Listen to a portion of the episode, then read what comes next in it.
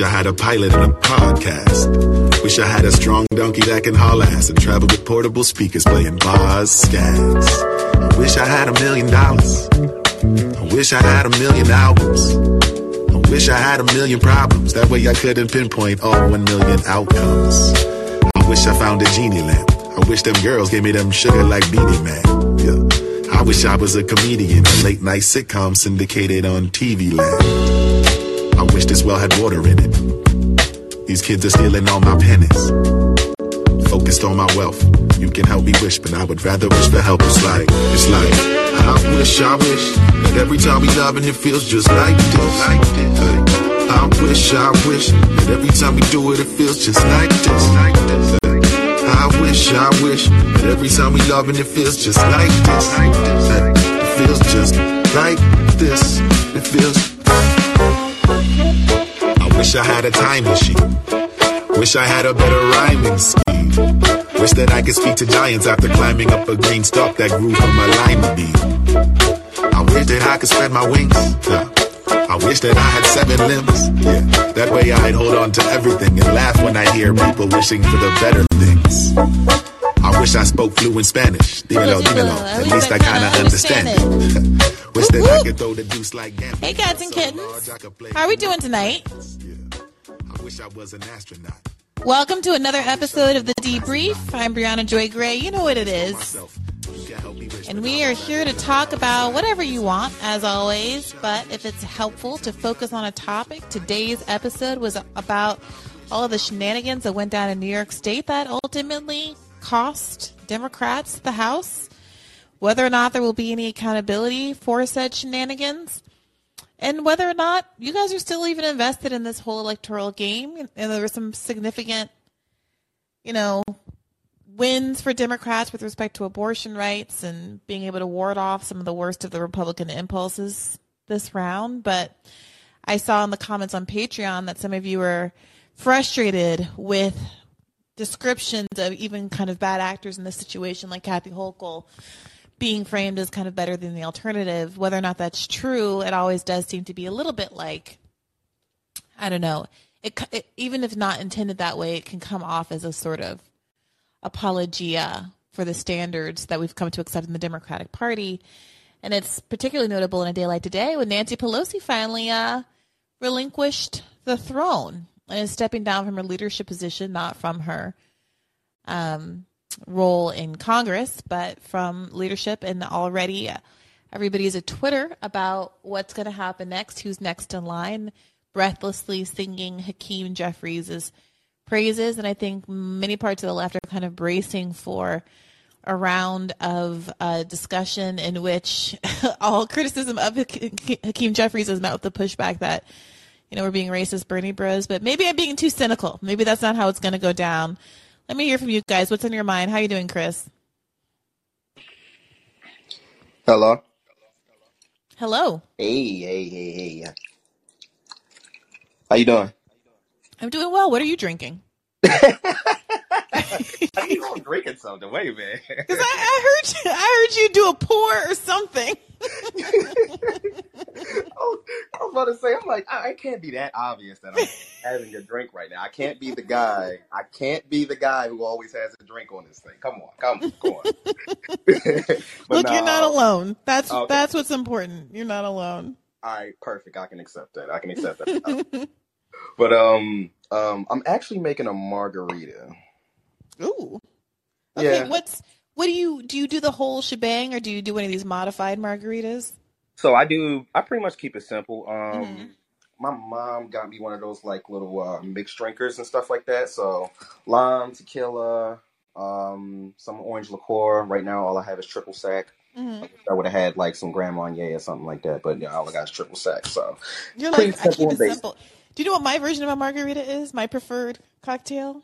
oh, oh, really? Oh, what is it? It's tequila, sparkling water, and lime.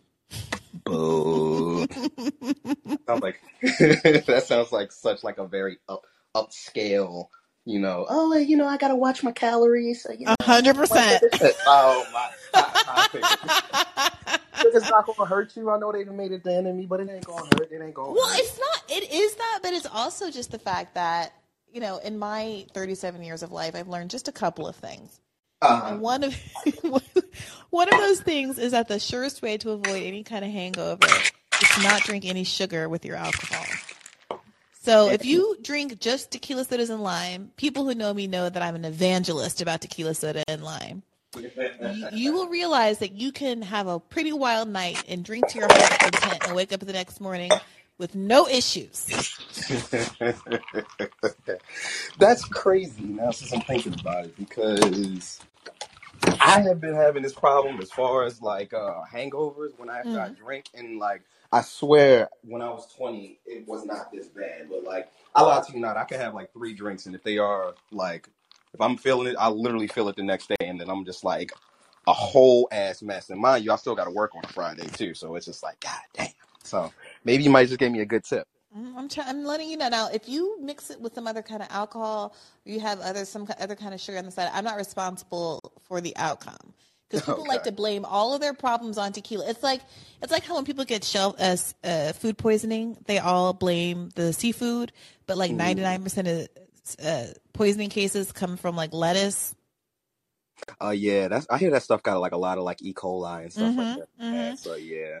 Hmm So tequila is the seafood of cocktails, and everyone blames their wild nights and their hangovers and their woo woo girl oh. behavior on tequila. It's not tequila's fault that you had all of those mixed shots and a, a, a you know Aperol spritz and then a bourbon shot and whatever the heck else you had going on that night.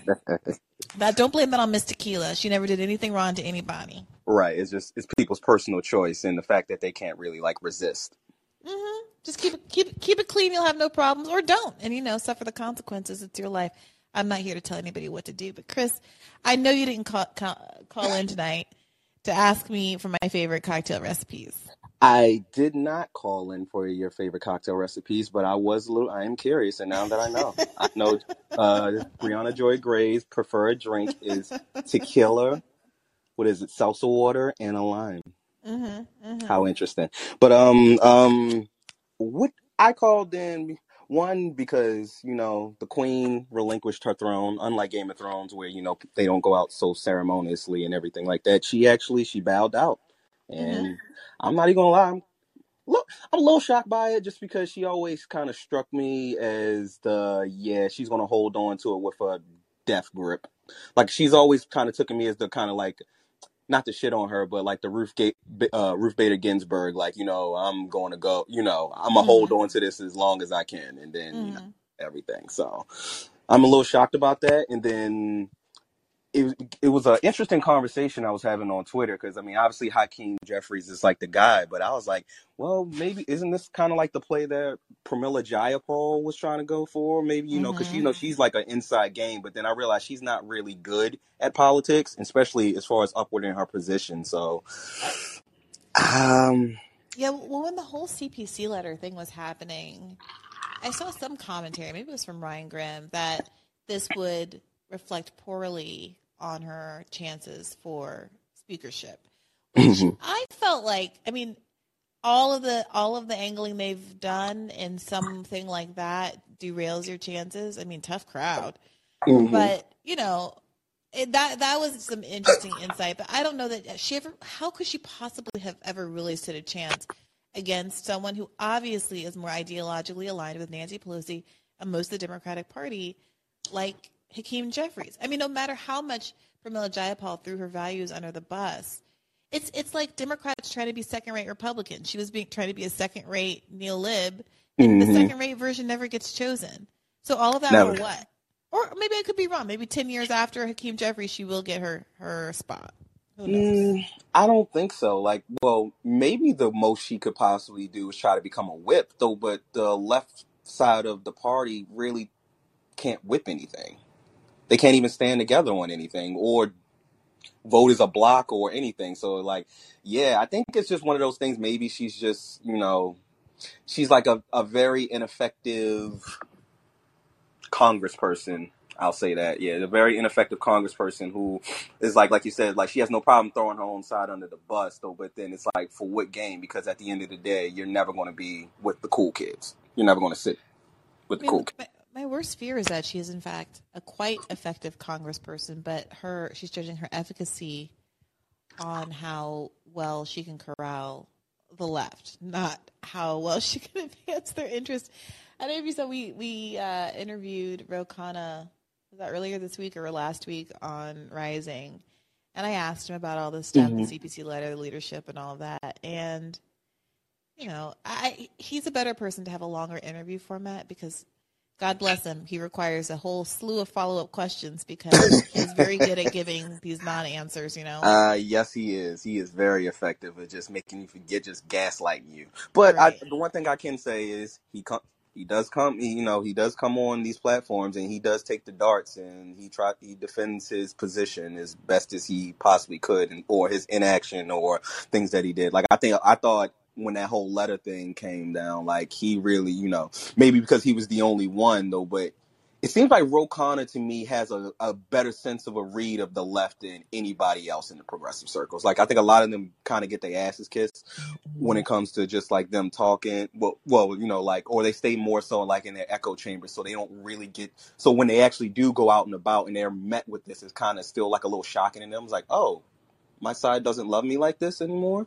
And I think Ro Khanna has a little bit more knack of, or at least a feel of the left. But maybe it's because he goes to the podcast, so he can kind of he understands where the criticisms and where a lot of the darts are going to come. And then of course he's going to do his politicianal thing with say, you know, trying to make it seem like, oh, you know, well, we tried this and we did this, and I believe this, and I still think we can do this, and you know, we just got to get to everyone together, and we got to stay united, and blah blah blah. And then it's like, okay, yes, sir, we hear you. I. I I don't know. Let me ask you: Do you think that do you think that he really actually has a better read on what the left wants, giving some of the answers that he's given about Ukraine, for instance, as opposed to I don't know. My feeling is that someone like Rashida Tlaib might have a much better sense of what's going on, but she just doesn't talk to us, so we don't. She's not really in our hmm sights. You know, like I, I think that there are people who whose records and careers have demonstrated that they have much more. Their their core beliefs are closer to the left. I mean, Rashida Tlaib was out here getting like arrested at protests and stuff, protesting for Palestine, and you know her kind of personal story and personal commitments. I think make it more difficult for her to ignore certain things. But I don't know. I don't know. Sometimes I sometimes I, I wonder what's going on with some of the quieter squad members. Yeah, I mean, when you put it like that, I guess maybe, I guess maybe because Ro Khanna actually talks and talks to the like the left and everything like that. Maybe, maybe that's why I sense like he maybe he has like a better feel. Like I mean, AOC or none of them, they didn't really come and defend the letter. They just kind of was just like, oh, you know, hmm they didn't say anything. To or at least with Ro Khanna, I think he like, I think he kind of picked up on the idea of everyone, and it wasn't just like on the left side. I mean, even I mean, you saw like uh, with Robbie and like the right or anyone who really saw the letter. It was like this was as far as like people who want to push for negotiated peace, which I think is a good majority of America. Well, the inside, the in the off the record inside scoop is that you know the the staffer involved is a known quantity for for lots of people, and the understanding is that he has a like a good relationship with that staffer, and that's why he resisted throwing them under the bus the way that everybody else threw them under the bus. And I know the guy, and I, and I like him. I don't know him that well, but I, I, I like him as well. And I wonder it, you know, even that being the case, though, you know, there are plenty of people who have good relationships with staffers and still wouldn't hesitate to throw them under the bus. So hmm I don't know. Did the staffer just have a conversation with Rose so he actually understood it better than other people? Is Rose's affinity for the staffer just such that he just refused to throw him under the bus? Like I don't know, but that I think that that's part of what was going on there with Ro. He was just closer to it in some like human way. Yeah. Wow. That well, that's insider that I wouldn't have not known. Like I actually kind of thought that he had like um he actually just kind of had like some good. You know that that's the problem. That's why politicians are good because they can kind of fool you and you think it's like, oh well, maybe he finally saw it and it's like, yeah, like negotiated peace isn't a terrible thing, and this was like just a terrible response. But if you're saying it's because he had more, well, the insider information is he had more, he's a little more closer to that Stafford, then it's like, yeah, I guess that's like principled. I guess you don't throw your man's under the bus. Yeah, I mean it's something. I don't know what that means as a generalized principle for how he's making decision making. Uh, sorry, handling decision making going forward, but it's something. hmm Yeah. Um.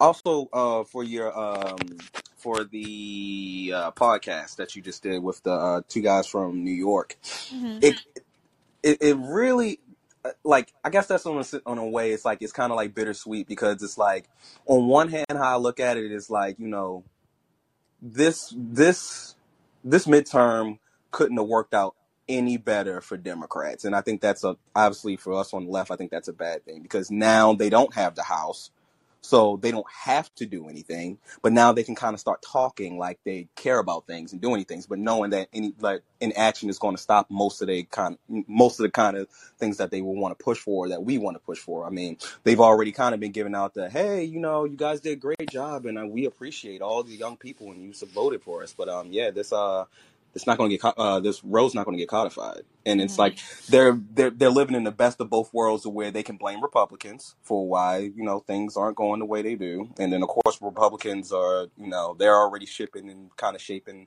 how they're about to move as far as like getting um, Hunter Biden and them well trying to get Hunter Biden out of here though, but me personally, I really really really don't care, and I kind of Mm. I kind of think it's a little hypocritical of the because I've seen that like he was trending and everything, and they was all like, "Oh, you know, nobody cares about this." It was like, yeah, but no one really cared about um the the whole Russia gate, especially even when that was a hoax and y'all still going away. So it's like unfortunately, it's like it's they're playing tennis back and forth with this kind of stuff. So it's like now they're going to get their shit off, and they're going to be we're going to see meetings and meetings about Hunter Biden. We're about to learn a lot about his personal and personal stuff, and then ultimately, what it'll probably come down to is they're going to try to tie it to Biden, but unfortunately, they're not going to have the smoking gun to get Biden, and then it's going to be one of those fucking things, and then it's rinse, re- uh, rinse and repeat, and then unfortunately, no kind of policy is going to move for the next two years. That sounds about right. so bleak. It's so bleak and so sad. Uh, It's funny to think about how much, how many words were devoted by leftists to how useless uh, having hearings on Medicare for all would be when our ideological others, you know, have no issue doing all of using all of this energy and space on stuff that's not going anywhere and that everyone's going to pay attention to these personal vendettas against various politicians. And I can't say that hearings on Medicare for all would have substantively changed anything. But I know mm, they would be more useful than the shit we're about to have to see Hunter Biden and what have you. yeah, yeah, uh, yeah. I think um, well, at least with with Medicare for all, like if there's any hope for it, it's probably not going to happen for another four, six, six years. It's probably not because it, it, it's it seems like at least like because I'm learning more about like these terms, especially like like with populism and everything, and considering like I guess like what they would call like right wing populism. Um, I guess like Emily uh, Emily Jashinsky's kind of like considers herself that though, but at least you do hear conversations about the working class. And you know it's not just you know the at least there's a fraction within the republican party. I don't know if i agree with it or not but there at least there are people who kind of sound the alarm of like hey we can't just constantly have you know we can't just constantly kiss the ass of these billionaires and just do everything. Like the working class is being left alone and we're only able to sell this you know everybody can be rich and everyone can be a millionaire if we just really lean into capitalism and it's starting i think it's even starting to ring a little low for their side of the aisle. Now obviously they don't believe in like what we would want like is more like a, a government uh government funded things for like per like for like um necessities like healthcare and childcare and things like that though. But these conversations about like you can't just constantly keep giving tax breaks oh yeah keep giving tax breaks and then like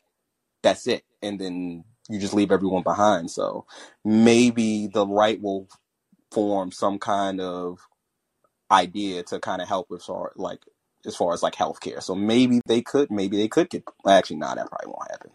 I'm just Right. yeah yeah nah that's not gonna Look, happen. I look, I like your multitasking, Chris. I, I appreciate you calling in and taking us down that that okay that imaginative journey. yeah i was trying i was like yo you know right populism it is so you know maybe the work they're talking working class or maybe we could get something yeah it's not gonna happen yeah. Well, yeah look, thanks as always. It's nice to talk to you, Chris. all right Keep see you faith. Hey, Dina, what's on your mind this evening? Hello. Hello. Hi, Bree. How are you doing today? Doing all right. What are you up to? What are you thinking about tonight?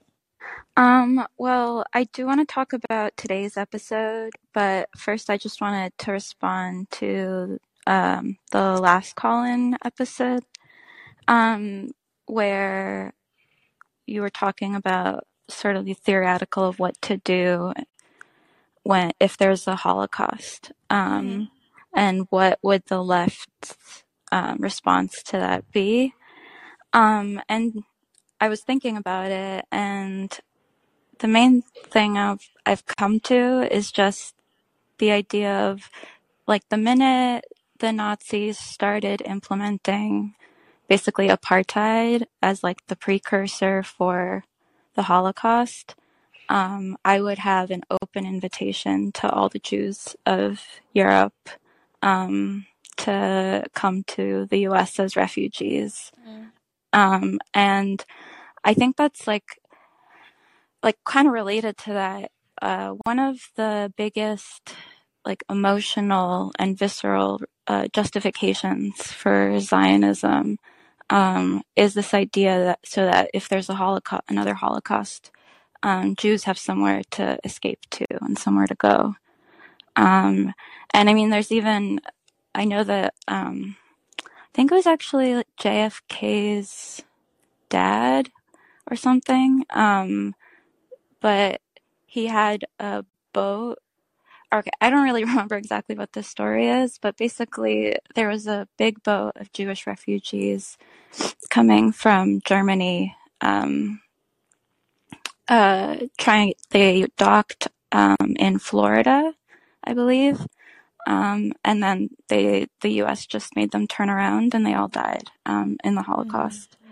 Um, so that to me seems like a um, the most peaceful way to prevent loss of life um, possible.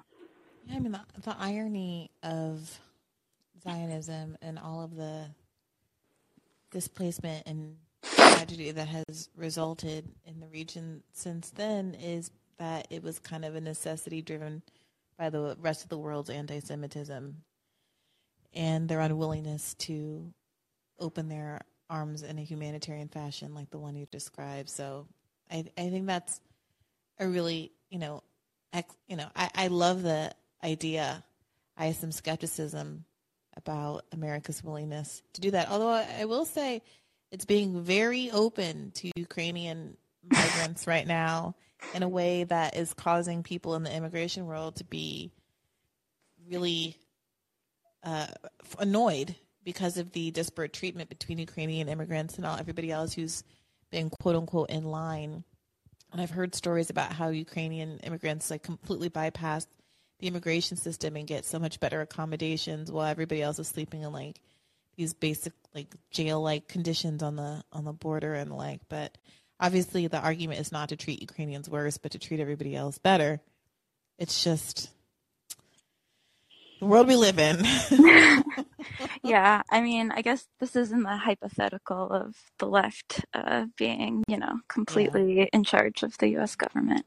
yeah. Um, but the other thing I also wanted to respond to was, like, I think briefly mentioned music, um, protest music, and the role that music plays in movements. Mhm. Um, and I just feel like Dolly Parton would be so good to like redo an old labor, one of the old labor songs and like Mm. update it for the modern age. Uh, my favorite personally is Solidarity Forever, Mhm. um, which I feel like has the chorus that everybody can sing and is only two words to remember. Um, and then each verse, um, like in the old Woody Guthrie version, it um is something playing? Oh my Do you hear gosh. something? I I don't. No? Okay, how about now? I, I mean I hear Hello? you, but I don't hear anything that I shouldn't Oh, okay. hearing. I somehow I was playing Abby Martin at the same time as being on this call. Um, but so Dolly Parton, she actually, I I used to be a preschool teacher, and we Mm. had this one kid. He loved Dolly Parton, and his parents told us that apparently Dolly Parton read personally reads and responds to all the fan letters she gets, like Hmm. especially from kids.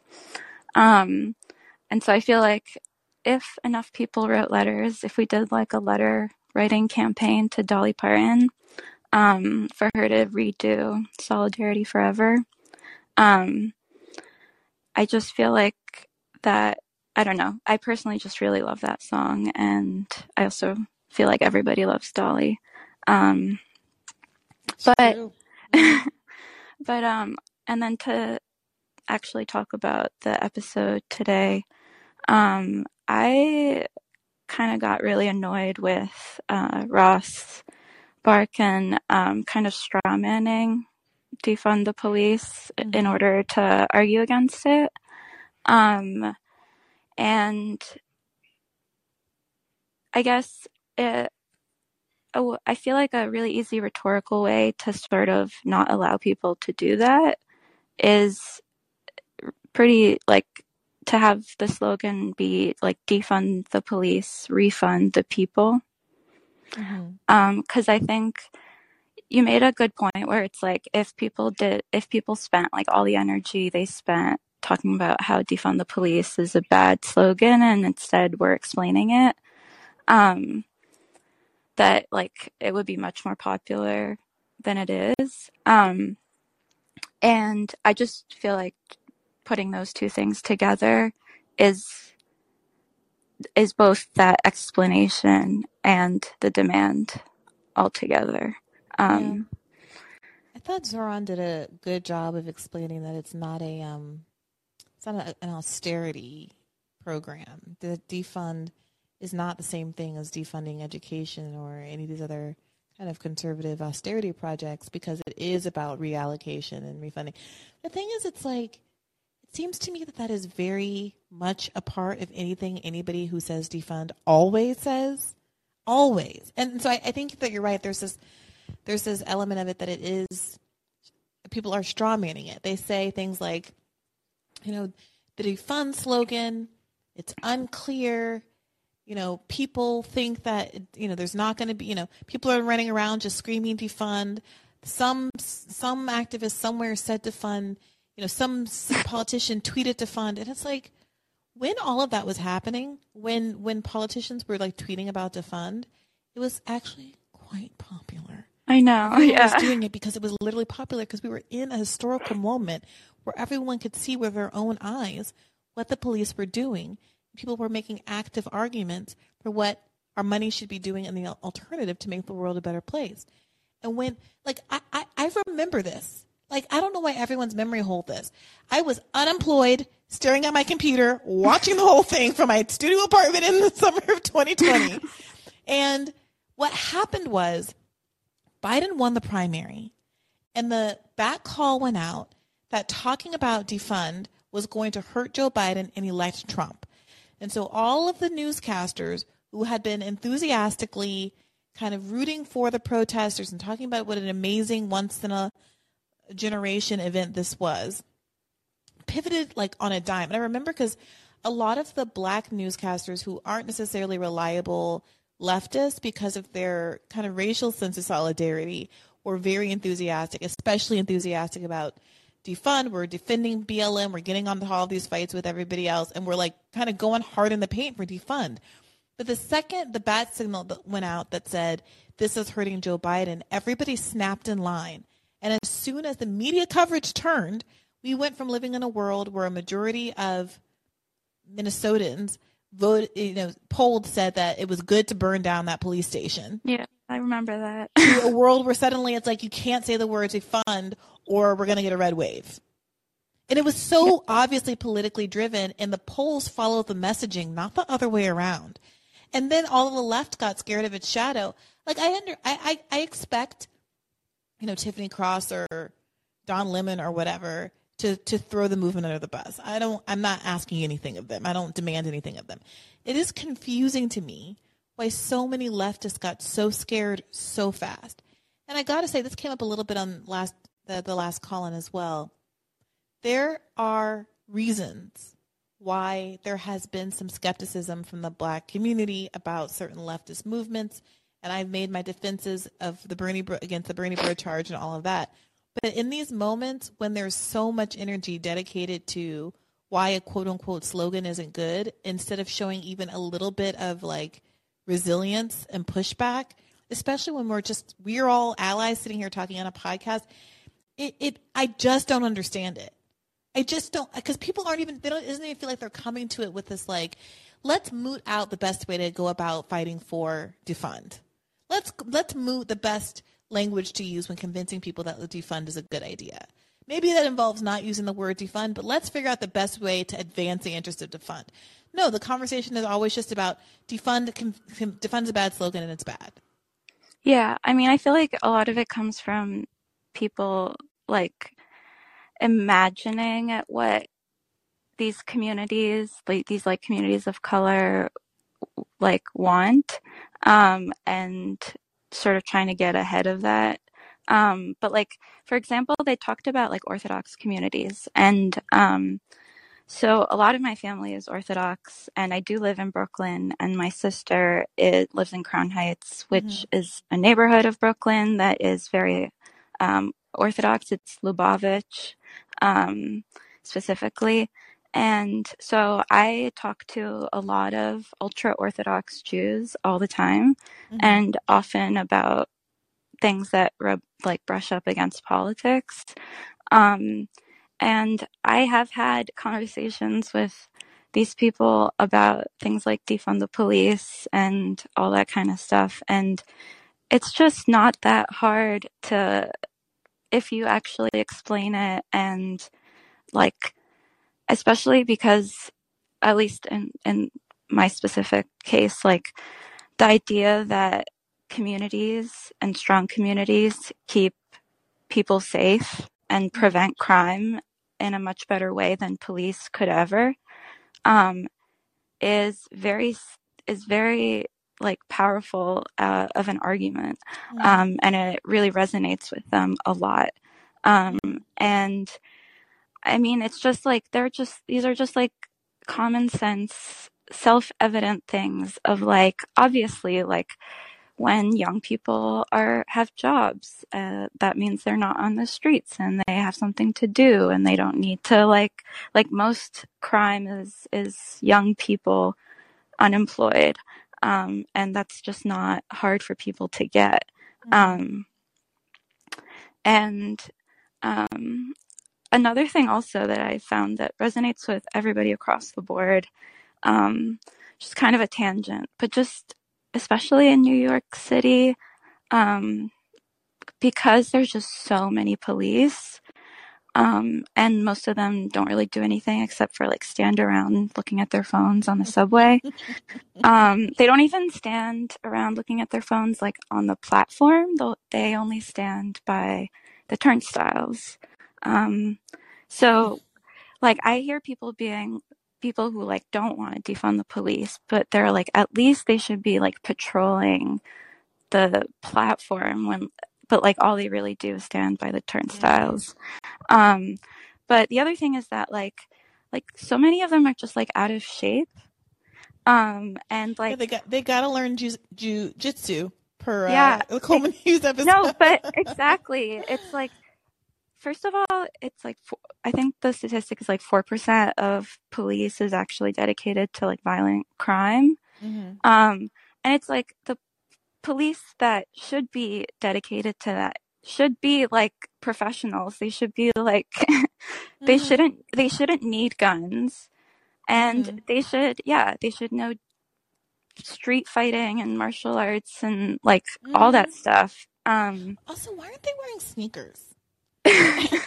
it feels to me like if you wanted someone to be able to like chase down a perp and like handle themselves with dexterity, they would be wearing like sneakers and jog jogging pants, not like tight trousers with a belt and like yeah, loafers. I don't know. I don't know why. Sorry, I'm sure they're not really loafers, I mean, the but they don't thing. look comfy. It's the same thing with army uniforms. Mm-hmm. They also don't wear uh, sneakers. Yeah. Well, look, I, I maybe I'm misremembering this, but maybe you tell me. I, I feel like I read an article recently, actually, about policing in Orthodox communities in New York and how either there was a community-funded police officer or there had been a relationship with the city where they made sure there was like an Orthodox patrol because Yeah, of the cultural sensitivities. Mhm. Yeah, Yeah. and Yeah. hmm and um oh, I think are you talking about how was there a case where like they didn't accept or are you just are you No, I, this was a story. Re- like this was a story within the last like six weeks that I read on the internet, and there was there was an underlying story about there was some altercation that had happened that these Orthodox cops have been ma- able to manage better.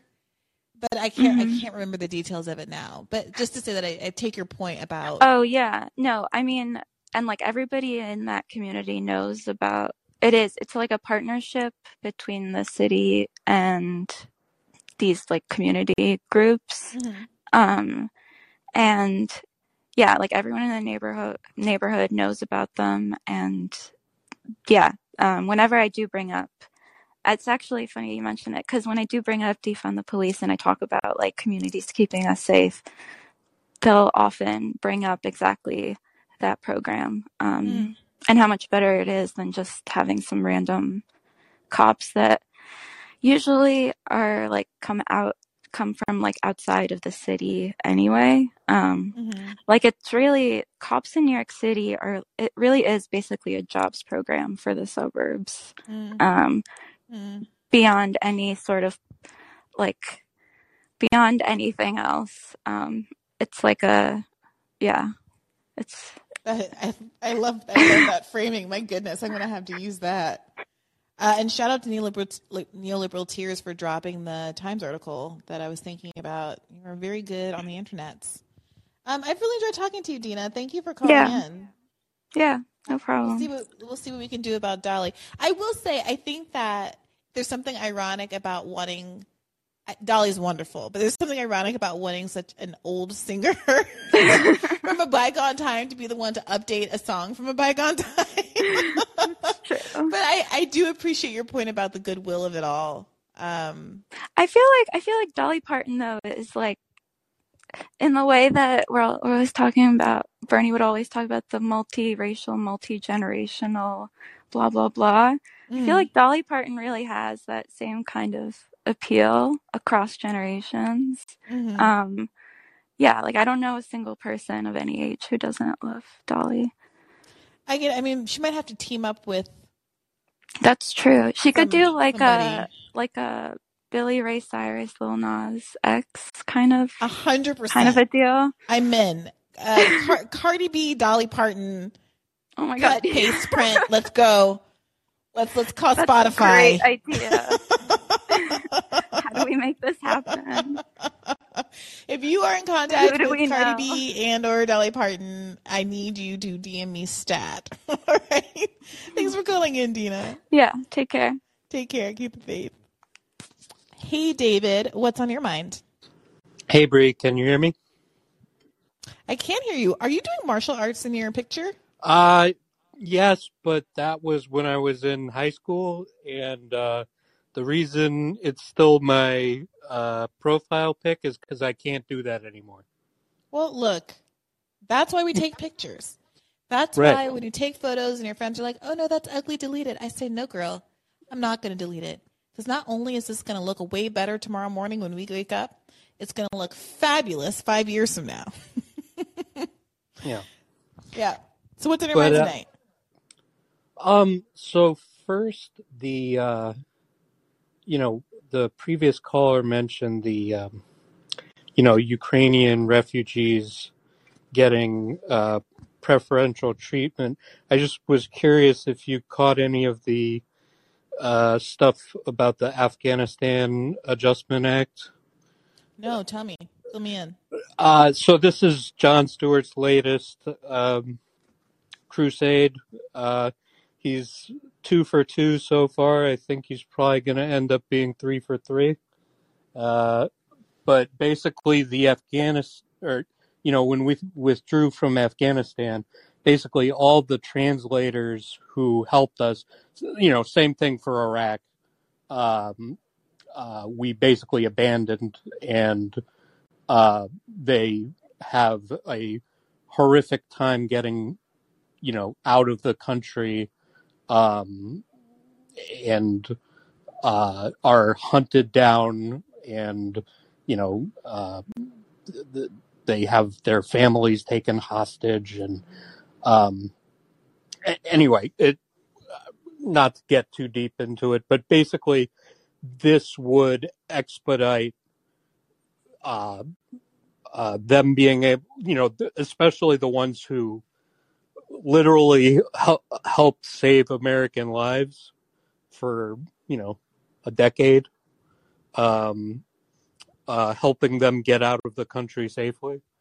Um, similar to with the Ukraine um, situation, there was a Ukrainian Adjustment Act to help, uh, you know, Ukrainians get here more quickly and easily. Mhm. Um, Oh, so you're so saying you're saying that the reason why Ukrainian immigrants are having an easier time than other immigrants is because there's the ones that were kind of aiding America's military efforts were are specifically being fast tracked. yes, there's there's or at least that's that's part of it. I'm sure, you know, there's also some you know bias just in the systems as it is, but um, there's also a specific Ukrainian Adjustment Act that you know gives them a a, a much more streamlined process, and they're trying. You know, Jon Stewart's latest thing that he's trying to shame shame Congress into doing is um, fast tracking. You know, for for the people in Afghanistan. You know, this the same kind of bill. Right. Yeah, I mean, I'm I don't doubt that that is maybe part of it. Um, I don't think that it accounts for all of the differences. And we, you know, we've Oh, seen absolutely. yeah. We've seen differences Absolutely between not. even how, let's say, Haitian immigrants are treated versus uh, certain course. I- immigrants from Latin America. I mean, there's all kinds of things that are happening, and what I what I've heard is that Haitians get sent back immediately. Haitians don't even like touch touch ground. um, and there's like many tiers of things going all the way down, Well, all the the way up. he, he picked it. Afghanistan because it was re, you know like the most recent in terms of us pulling out, right? And you know, so the and and the you know you had the footage of people trying to you know hang on to airplanes while they were taking off and all. Mhm. It's it's like you know over the years I think he's gotten pretty good at identifying what Americans feel shame about, uh, or at least have the potential to feel shame about. hmm Uh, anyway, um, but but yeah, I mean, Yemen, Haiti, like we, you know, we treat everybody like shit. So I feel I've been saying this for a long time, and the reason it hasn't happened is it is because I can't get guests to really engage in the subject because I know it's tough. But I feel like the left is long overdue for a conversation about borders in which we actually articulate a left immigration policy instead of just having kind of reaction that is critical of the policies that are put forth by Democrats and Republicans. And I My- think it's a my- hard conversation because I think that ethically we are going to have to acknowledge the truth of the the the charge that always comes toward the left, which is, you know, you want open borders, and we also have to confront the labor implications of that as well. And So- it's going to be hard. Yeah, go ahead. yeah, well, I just this this kind of brings me to my second thing. So uh, you know, I lived in Rockland County. I uh, I actually was part of the Stony Point Democrats, and uh, I was part of a sort of local um, lefty organization called um, Rockland Citizens Action Network, and we helped flip our state senate seat from uh, red to blue in Stony Point, and Hmm. uh, we also um, that's I, I think Jamal Bowman was in one of the districts that this local organization sort of helps, Mm. and um, so, you know I he came and talked. You know he came to a bunch of our meetings. Uh, I've met him. Um, What did you think? I mean, I, I thought he was decent. You know, like unfortunately, my my experience with politicians. So, like our our state senate guy, pro, you know, we had the New York Health Act, which hadn't gotten enough co-sponsors in the state senate, but had passed the state assembly, uh, like several years in a row, right? hmm and so this guy was an you know was going from the state assembly and he was going to take the state senate seat and we helped them get in there. And one of the things he said was our, uh, we asked him point blank you know will you co-sponsor the new york health act in the senate? And he said well i, I was one of the first co-sponsors in the assembly right? Hmm guess what he didn't do? The second he got into the senate. Mm. so you Yeah. know like my experiences um and especially with the new york democratic party um the new york Dem democratic party leadership all throughout the time that i've had lived there uh were clearly the enemy right? Like uh Uh, if there was anything good that people were trying to do, they were making sure it didn't happen. Uh, and so, for example, when I went to the uh, New York uh, Young Democrats meeting, uh, and um, it was the former chair of the Democratic Party, I forgot her name, uh, who was ousted, I think, recently or retired or something. Um, and Not Debbie Wasserman Schultz. No, no, no, no. That was uh, that's that's the national party. This is uh, Oh, just you're. the I see. hmm the New York State. Uh, I but I, I went to the Young Democrats meeting, which is supposed to be like all of the you know young young youth energy that they're trying to you know lift up into the Democratic Party or whatever, hmm right? And here it is. It's you know the the chair, a bunch of Hillary Clinton posters, and um, basically everyone there is a staffer of one of the local Democratic politicians, mm Mm. and that's it, right? Mm. So it's their job to be there, Mm-hmm. Mm-hmm. and, and like as I'm talking to these people, I you know quickly start realizing that every single one of them is a staffer, and Mm. you know, uh, it the so the only uh uh the only positive stuff comes from dragging them kicking and screaming and and literally just throwing them out and replacing them with like normal ass people Mm.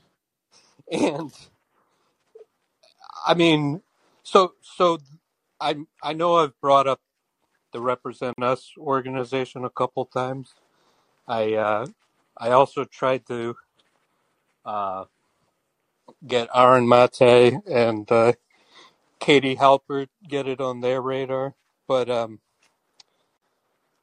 i noticed that it hasn't gotten any penetration in like the independent media at all and uh I'm so sorry. Remind me what that is again.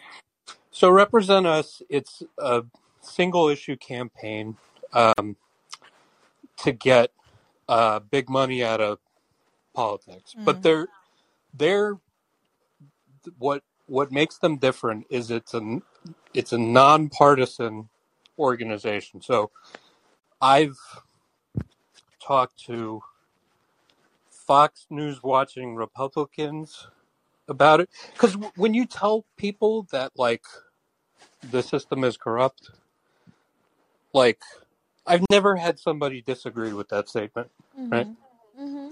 Uh, not a single time. From the most right wing Fox News watching Republican to, you know, Bernie Sanders, well, obviously Bernie Sanders, Democrat, but uh, to, you know, my my Clintonite parents, like, no nobody disagrees with that, and Mm-hmm. so like for me, the when when I saw these guys, um, and they've had like several statewide victories, citywide victories. Um, they've done a lot of um, anti gerrymandering. I think they were part of the campaign in Maryland and New York. Um, they got ranked choice voting in Hawaii uh, and Maine, and um, the the the height of their you know the the closest they've got to like a real anti-corruption bill was in South Dakota. They actually got through a ballot measure. They got um, their model legislation passed, and the legislature declared a state of emergency to repeal it. So in South Dakota, the state legislature basically said, we cannot run the government without corruption. We Mm-hmm. have to repeal this, and they declared a state of emergency. Hmm. Right? All right, David. But Look, I yeah. Go ahead.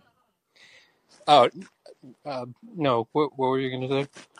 I was just gonna say thank you for reminding me. I, I won't I won't forget again. Um, All right. But like I said on the last call in, people should feel free to keep bringing things up. I'm never gonna be offended because I know. I mean, there's just so many things. No, I I know you guys are super. I I'm if if I got like a contact or somebody to interview there, uh, where could I send send it? oh, Uh, I wish I had an assistant. um, I mean, you can try uh, the best faith email. okay. All um, right.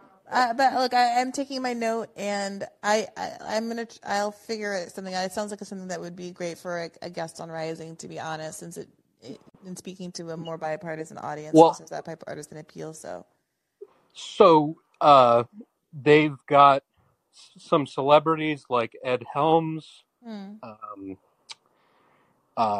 uh, Jennifer Lawrence, um, hmm Sarah Silverman's done stuff for them before. Um, um, uh, but you know, if if you look at their re- website, I, um, I'm sure if you like asked for somebody to interview, they'd probably give you somebody.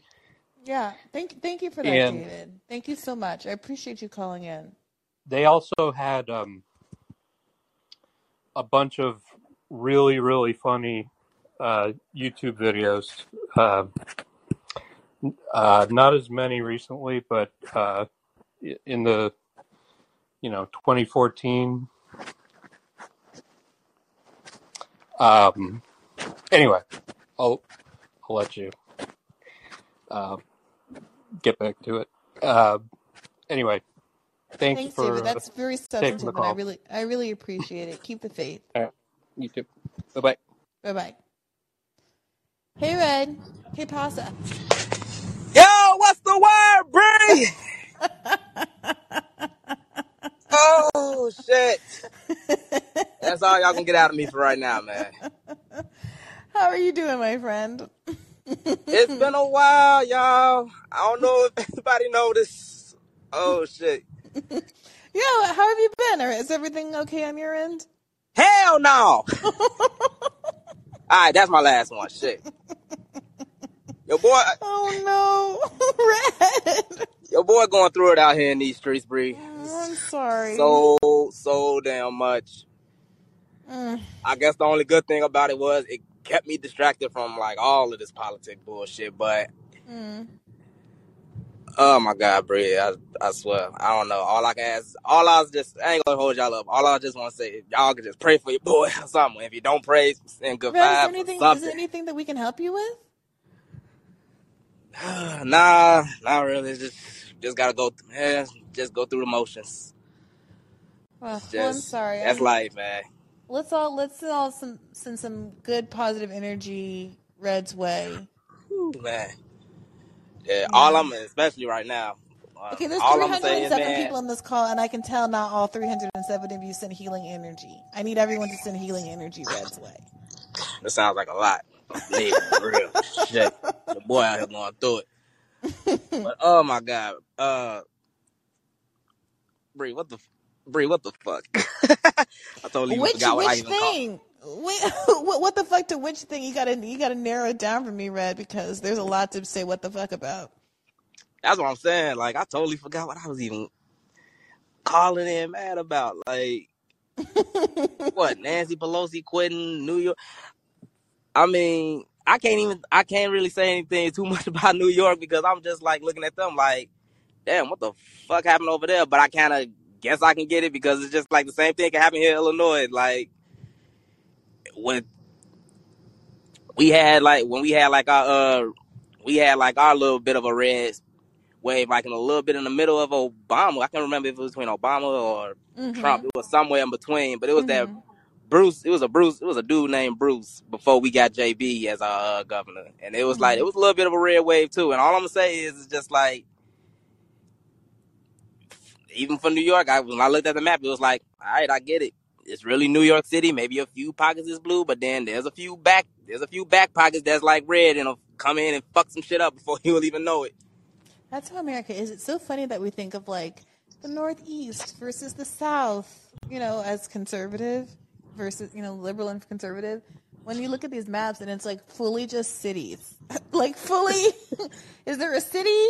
It's blue. It's just one. It's just one city. hold- It's just one Right. city holding everything. And, do you have enough cities in your state to make it blue or not? like, It was That funny is because the I was looking at the map and I was just like, "What the fuck?" There's so many New York, there's so many damn liberal New Yorkers move out of New York and move to like Tennessee and North Carolina and all of that shit. That now there wasn't enough to like keep the red to keep the red at bay, or well, that's what was so confusing to me. It's so funny that when uh, Ross and Zohran were talking about um, Hudson Valley, one of the big stories out of like COVID was how everybody left. New, well, everybody rich left New York and moved up to t- Hudson Valley. And Hudson Valley for a long time, it's it's like a area just north of New York, like an hour north of New York, and like it's cute little towns and there's like an art museum up there and like people go and take weekend trips and stuff but it was like a small quiet not that expensive community until relatively recently and it got really popular in the last like 20 years or so.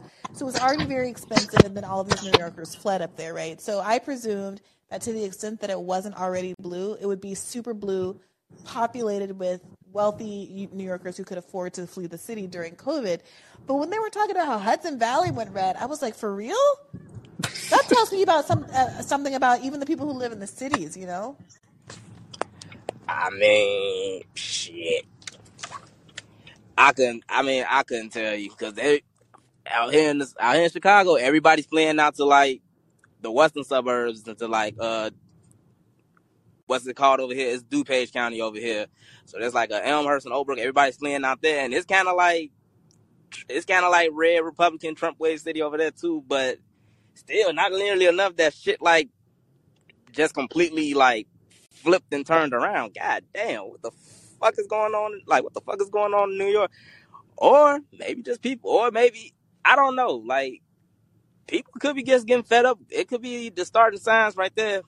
Everybody always look to like New York or LA as like goalposts for like the blue and shit. Maybe new, maybe the blue over there is just starting to wane a little weak and getting a little sick of this shit.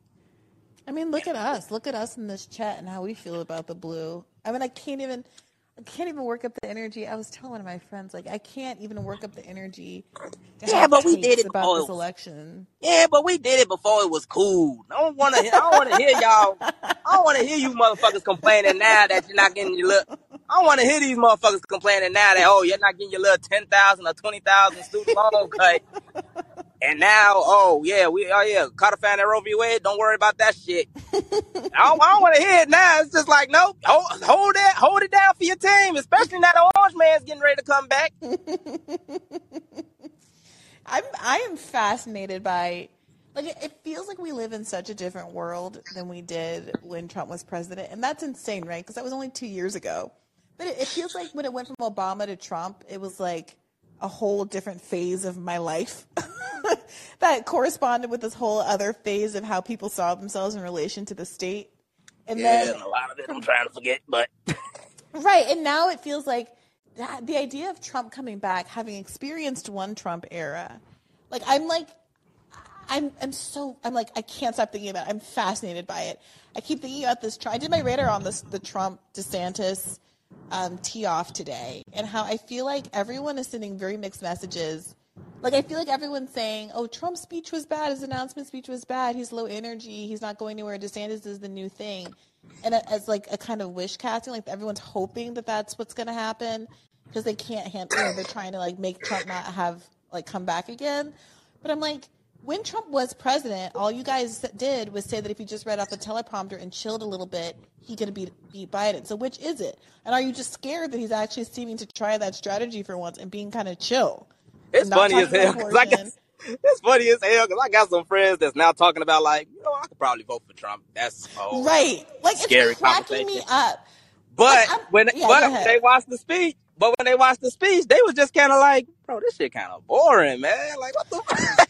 What I'm saying. Like, I think that people, I think there there are some things that Trump like did go overboard, right? But like a lot, like the energy that like bizarre non sequitur, like just if there was something so fascinating about the man that I definitely think that he should keep. I mean, not that I'm giving him like political strategy advice or anything, but like it's a delicate balance. I think that a lot of folks don't get what Trump's appeal was. And I do still think that even though that speech is boring by Trump standards, it was miles more interesting than any 45 minute, hour long speech that Biden was going to give. oh Lord, please! I couldn't even last five minutes on speech. Right. I, I sat there, the I watched a solid 30 minutes of Trump before I turned the channel and just read the transcript. uh, I, uh, what's funny is is that I'm thinking I don't know I'm thinking about Thanksgiving because like I guess like damn holidays and shit is coming up. But like one of my friends sounded like uh you ever seen that Charlie Brown Thanksgiving where uh hmm one of his friends Peppermint Patty was going on like what the fuck Chuck Where's the turkey? Where's the cranberry? Where's the mess? One of my friends sounded like that with Trump. Like, man, this some bullshit, man. What a name calling day. What a what a sleepy Joe at, man? Where I'm throwing money at bitches. Where the little pimp say? It was just like, what the fuck, man? People, I was like, dude, was this supposed to be a campaign rally or a goddamn rock concert? What the fuck? Not Peppermint Patty saying, What the fuck? Where's the turkey at? It was like my friend was like that with Trump. What a name calling. What a roasting. What a riding on motherfuckers. What a fire and fury, Trump. It's just like, yo, my man. I think you kind of want the wrong energy for this country right now. Oh, man. Oh, God, he cracked me up. Oh my god! All I, man, look, and it's, I, t- I just tell him like, dude, relax, you'll be fine. If anything, I felt like Trump was calmed down because it was just like he got the feds on his ass right now. He know he'll lose cannon. He's just like, I don't want to say no. So he's just like, all right, look, y'all just give me a teleprompter and just let me coast through it real quick. I don't want to say nothing now and get my hands locked up before shit starts getting real good. I told this motherfucker, give it till spring. Give it till spring. We got that's plenty of time for Joe Biden to find some way to fuck up in a in the smallest of minute way. And we'll be getting that good old Trump back that we had in 2015, 2016 real form. Yeah, it's it's a marathon, not a sprint. Also, like people forget that one of the things that Trump did in 2016 was that he he like ran against Hillary even from the primary. Like he was getting his shots in. You know what I mean? And she like people fed it back and forth. So I do think Biden's strategy and everybody's strategy should be not to not to respond to Trump, not to try to go head to head with him, not to feed into it. Um, but Trump is Trump will Trump will take a shot, and we'll see how effective it is if it's just a one way street. Don't I wouldn't I'm not saying I'm not saying he's still got the mojo. I'm not saying I know that he's gonna persevere or anything. But I've been through this too many times to be making proclamations about how you you should be counting Trump out. That's I'm not gonna be caught flat footed underestimating Trump. It's not gonna be Yeah, it's, it's too many people around me either already starting to worry about him or already just like I don't give a damn. You got my vote right here, right now. I'm just like, uh, alright. yeah. it's just a hot, it's just a hot mess out here. Yeah. But still, my friend get mad like, man, that shit was boring as fuck, man. What a roast in that. What a name card. How come he ain't throwing? T- what a t-shirt throwing Trump. Oh no. I was just like, jeez, dude, you might as well just ask. I'm like, jeez, dude, you might as well ask him to get Silk and Diamond or whoever the fuck the it was. He ain't got, he ain't get the tour back, man. He got to get the band back together. Oh Give him a man, minute. I I saw someone tweet. Do you remember that woman Sarah Cooper who did all the Trump voiceovers? Like her talent was just mouthing clips of what Trump had said. Yeah, That yeah. was it. That was the whole Ow. thing. And they gave her a Netflix show, and then they realized, oh shit, like this isn't funny outside of a twenty second twi- uh, Twitter clip. so Wait, I so saw this got a show? she she got a full on comedy special. God bless her. Like I I have no ill will toward this woman. But like she became a mega star for this weird little blip of the Trump era because she just mouthed, didn't even do an accent or like voiceover or anything, just mouthed over the track of Trump saying things. And so I saw someone tweeting today like a picture of her and then like some tweet from like Chrissy Teigen talking about Trump and they were like, I can't do this again. Like I just can't go back to this era where it's all Debra Messing and Patricia Arquette like dunking on Trump and talking about covfefe. They, they were like, I can't go back. And I get that. Oh shit! If Trump get his, hey, if Trump get his Twitter back, is it go, is it gonna be lit again, or is it just gonna be like, Lord, what if is Trump is the thing that saves? what if Elon Musk saves Twitter by getting Trump back on there, there thereby forcing everybody to re-engage with Twitter and Like, is that- advertisers to return? I'm trying to debate if that's good for him or bad for him or not because the red, the supposed red wave that was supposed to come and hit us was so disappointing, and it's just like, was it Trump's fault or was it because hey, y'all went a little too? Ex- I don't know. Was it like the Republicans went too extreme? It's funny how the leftists, ex- oh, you leftists are too extreme. I mean, hey, all we're trying to do is just give everybody healthcare, education, a means of living. When them motherfuckers get extreme, they taking shit away from you. I thought Americans hated that shit. Yeah. I, I mean, I, I like I talked about this in the narrator. I do think that some of the rhetoric about how Trump lost the Republicans the election, it's like he's a convenient scapegoat. When you look at his predictions, I think he got like 220 odd, uh, 220 odd of his candidates won and like 22 lost. Like overwhelmingly like victorious. Like very good percentage. And what people are complaining about is that there are just obviously a handful of these very, very important races that were Trump picks that lost. But the other thing is when you even look at that, Trump didn't act like those people. Apart from election denial, which is a big exception, obviously. But apart from election denial, Trump doesn't sound like Kari Lake. You know, Trump, I've never heard Trump go in on trans people. Maybe I missed it, but like that wasn't Trump's thing. Trump's thing wasn't like going on about, you know, textbooks in Virginia and like wokeness. like Trump had his things. Like this is not like complimenting Trump. But his culture wars were not today's culture wars. And they If he even lost talking any- about all that other crazy stuff. Any damn culture war. I'm sorry? If he, even, if he even had any damn culture wars, because mean, he he- he's all about black and Latinos. When they for him, it's really I just don't like anybody that don't like me, and I think that- Right. Well, he, he the way he was talking about black people, Latinos in this uh, uh, announcement speech was hilarious too. He was he was he- so, he? he with I- his chest. I ain't hear that. I I I ain't even I ain't even hear the speech. I heard like five minutes of that shit before I was just like, all right, you know what, fine. Just tell me, is he running or not? That was that was the part I saw, just the news clip where he's just like, I'm running for 2020. I didn't hear him say anything. Was he like, was he really like talking up like black and Latinos and all that shit? And I was just, He said, and I I'm here to support the blacks and the Latinos and all of the people who haven't been served by the Democratic Party. And I'm so proud to have uh, attracted so many more black voters to the, the Republican Party and the lowest black unemployment that they've ever had. This man, you would have you you would have thought he was about to introduce Jesse Jackson the way he was standing up there talking about all the things that had gotten done for black people.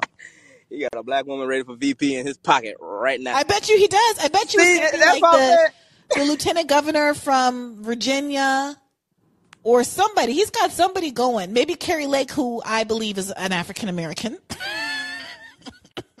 you Oh, cannot tell me that Miss Kari Lake is not an African American woman.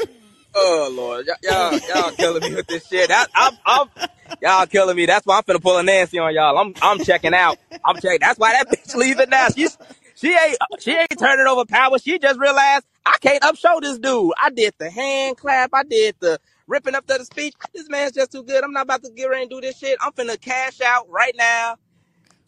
Yeah, and well, the- just, The thing, the thing about Nancy Pelosi is she did say she wasn't going to seek uh, leadership after this term. Like, it's weird that this is a surprise because she said she was going to step down. And what's weird about it is that like no one would be that surprised if she reneged on her promise. That that's why the posture of this is all I, like I don't know. I feel I, I would. You know what? You're right. I wouldn't be surprised if she reneged was like, "Nah, fuck it. I, I need, I need this circus one more time." But I feel like all, I feel like all of these motherfuckers is cashing out because after Biden is, it's really that's, it's really that's it. I don't really know who the hell else these Democrats got that they can lean. I don't know who else these Democrats got that they can lead on to continue this to lead this train because every every name, all these repeat names, everybody keeps saying like these motherfuckers they gonna last two days in the South. No. So I feel like all these damns finna do it unless Michelle Obama decides to have a lapse of sanity and just say, "All right, fuck it, I'll slay this ship one time." But I don't know. I feel like the first time somebody call, I feel like the first time somebody bring up monkey arms, she'll just run, she'll just tap out, just like, nope, that's it, I'm done. Just let this shit go to shit. Just let this shit go to shit. Well, She I'll tell you Chicago- she I'm from not. Chicago. That, that Southside shit. This woman ain't, woman ain't finna play that shit with y'all asses out here. She's just gonna like, you know what? I'm I out. mean, the dream that she does it in is actually well to the left of, of, of Obama, and actually is just kind of a mask off bulwark type, Bulworth type candidate. But I don't think any of us can um, dream that that would ever ever happen. But and dream. Red, I'm going to let you go because I'm I've resolved to not be on here for more than two hours tonight. For sure. I Oh, wait, at least I did. queue. I did at least remember what I did once call out because I know I ain't been calling in for a while, and I did wanted to make sure because I don't know. I'm still going through it. I'm. I try to listen when I I try to listen in on call in. I still listen to everything else, but it, it gets kind of rough out here. It's getting kind of rough out here for me right now. So I'm not sure how much I can be able to call in as much as I can. But in case I don't, I do want to wish you a happy holidays, Bree. And Thank you, Red. Right back at you. You know, we know we miss you. You know you're a fan favorite. You know we I love miss you, call. I miss calling too. I miss call. I miss calling in. I miss seeing everybody. I miss hearing everybody, man. But I do listen to the replays. Y'all actually do give me something to. Y'all actually do give me something to listen to, and either I'm out here working or even when I was set up in the hospital for a few days. But Oh, Red. yeah, but happy holidays, Bree. If I if you don't hear from me, I don't, if you don't hear if you don't hear from me for a while, I will try to call back before Christmas. But if not, just count all of this. Just count all of this in until y'all hear from me again. Okay. All right, Red. Keep keep the faith. We're sending you positive energy and love and support. Let us know if there's anything we can do for you. Love, appreciate it. Keep. Keep the faith, Red. All right, Bert. What's on your mind tonight, Bert? Sorry to hear Red's going through some tough times. Is he from Chicago? Yeah. Okay. Mhm, Chicago Red. Ah, wow. Okay. Yeah. He's a, he's a homie. Um. Hmm. Yeah, we, we love us we love us some Chicago Red. What's on what's what's on your mind, Bert? Well, you know, he got me thinking about Trump, and all you have to do is watch his World Wrestling shtick from back in the day when he was on with uh, Mc, uh, Vince McMahon, and you just the whole appeal. Like I've watched his stump speeches, but particularly all of them. His rallies, where he kind of like throws out an insult, steps back, soaks in the, the adoration from the crowd. And I Mm. bet you uh, like 90% of those people wrestled World Wrestling that he was part of. That's his, that's his thing. Anyway, uh, um, Bert, you're coming you in a little bit, a little bit soft and like a little like far away. Yo, hang on a second. Let me get you off of Bluetooth. Yeah. Uh, with the Bluetooth speaker on. Come on. Oh, that's better. Okay, yeah, there was an article. I don't know if you saw it. A couple Harvard professors.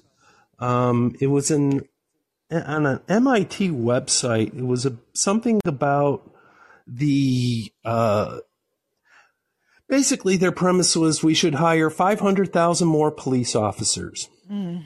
Yeah, I saw as a something about country this because that would put us on in line with our like uh, with other countries that in terms of we should have more police less uh, smaller sentences for crimes. That was their basic premise. And i was like reading it and they're like well you know european countries or advanced developed countries all have this ratio of police to citizen. We're kind of the opposite. But then they didn't include a whole raft of um, like FBI, federal agencies, some state agencies, even some local police agencies that could be under the term. So they undercut their their numbers by like more than half. Mm. Um, and well, you went to Harvard. Are- Were the professors kind of like that? Were they Lots of kind of like dinguses, law and order types? There's there's dinguses everywhere. People are dumb and have ideological priors and make mistakes all over the place. You know, it means nothing. Nobody's smarter than anybody else. There's no there's no smarting us out of any of our problems. Um, also, So- can so- I plug a show? Can I plug Yeah, a show ahead. real quick?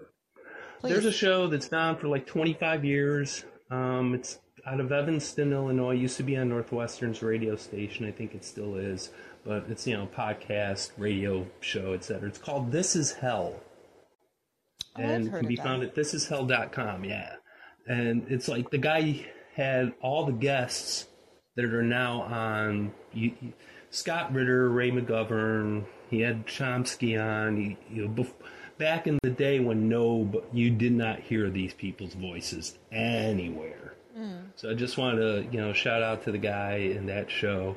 Uh, I think his tagline is "Manufacturing Dissent for 25 years." Hmm.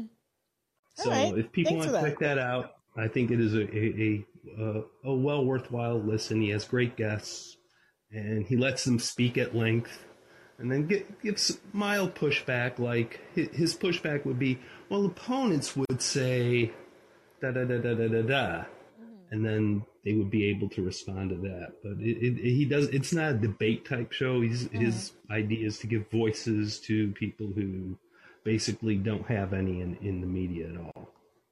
A lot of activist types on that show. Cool. It sounds So, great. Thanks for the Thank you recommendation. so much.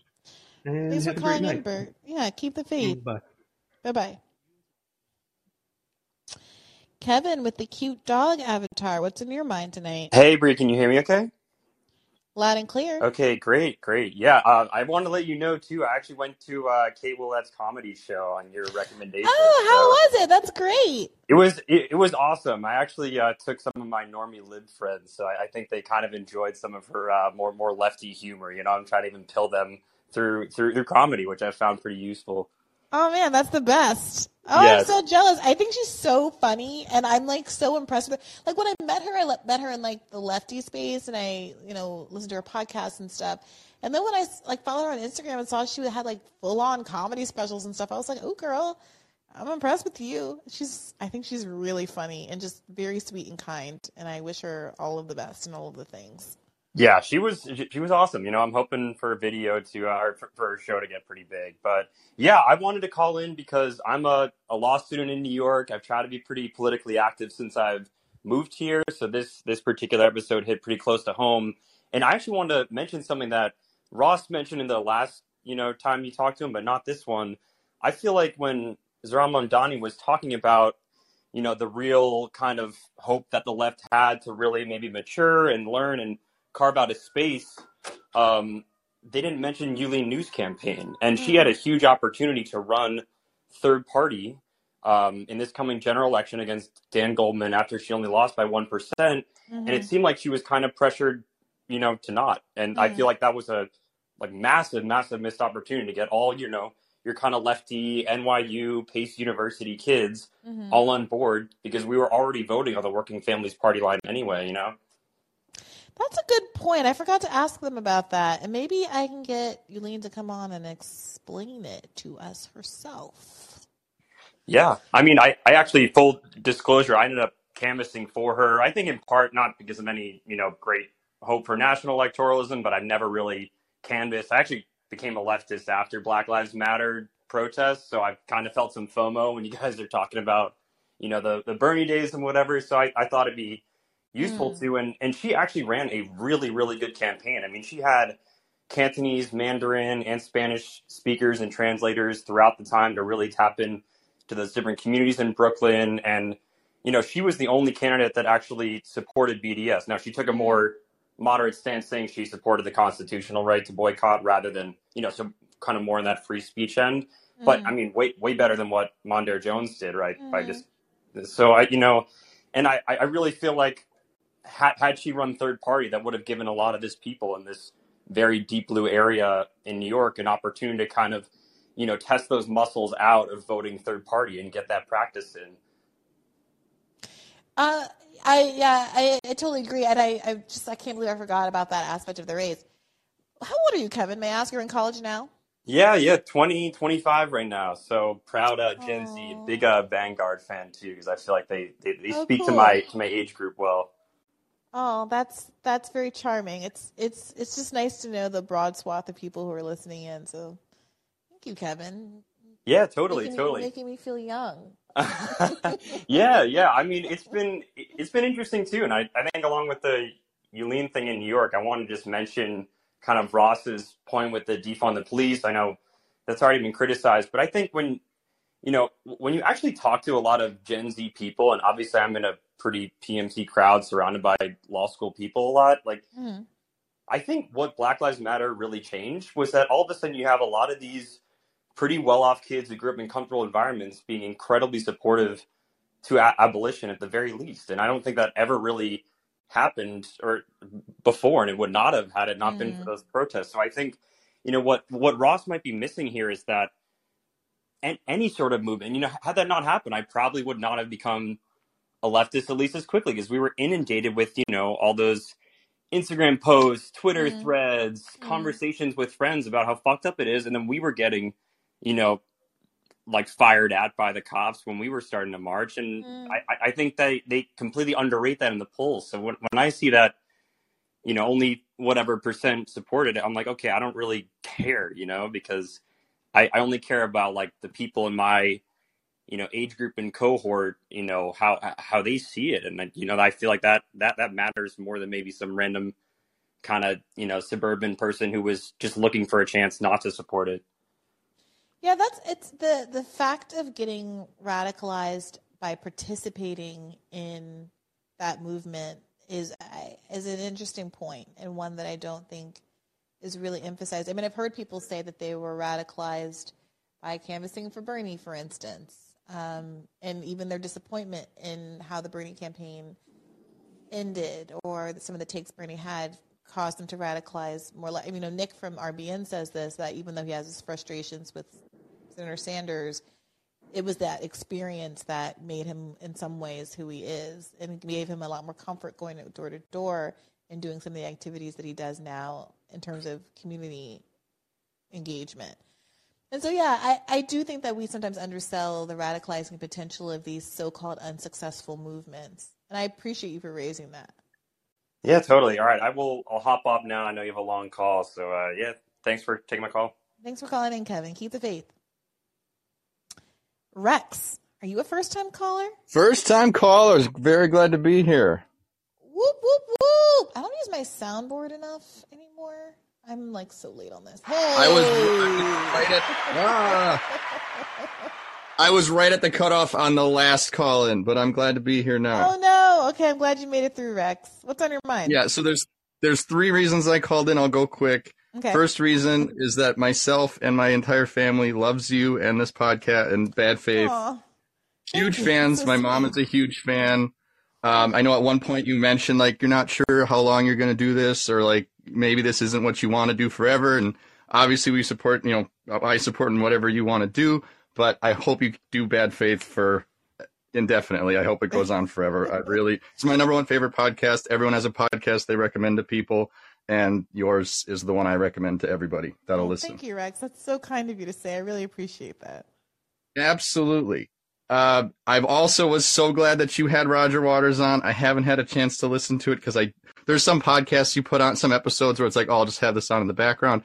That's definitely one um, that I want to really just sit and listen to, and I haven't had the chance to do that yet.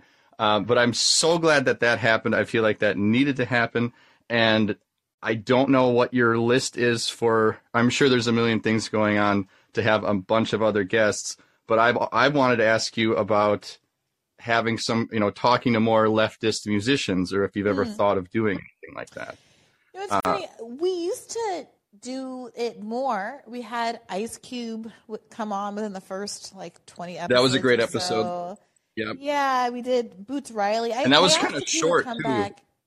Yeah, I wish he he would come on back. a time. Yeah, he was on a time limit. Sure, But sure. Boots Riley, last time I asked, said he wasn't able to come back. I hope he changes his mind. Obviously, we had um, uh, Killer Mike on. Well, let me see if I can get Killer Mike back. Actually, uh, but yeah, Two I, recommendations. please. Oh, go ahead, go. ahead.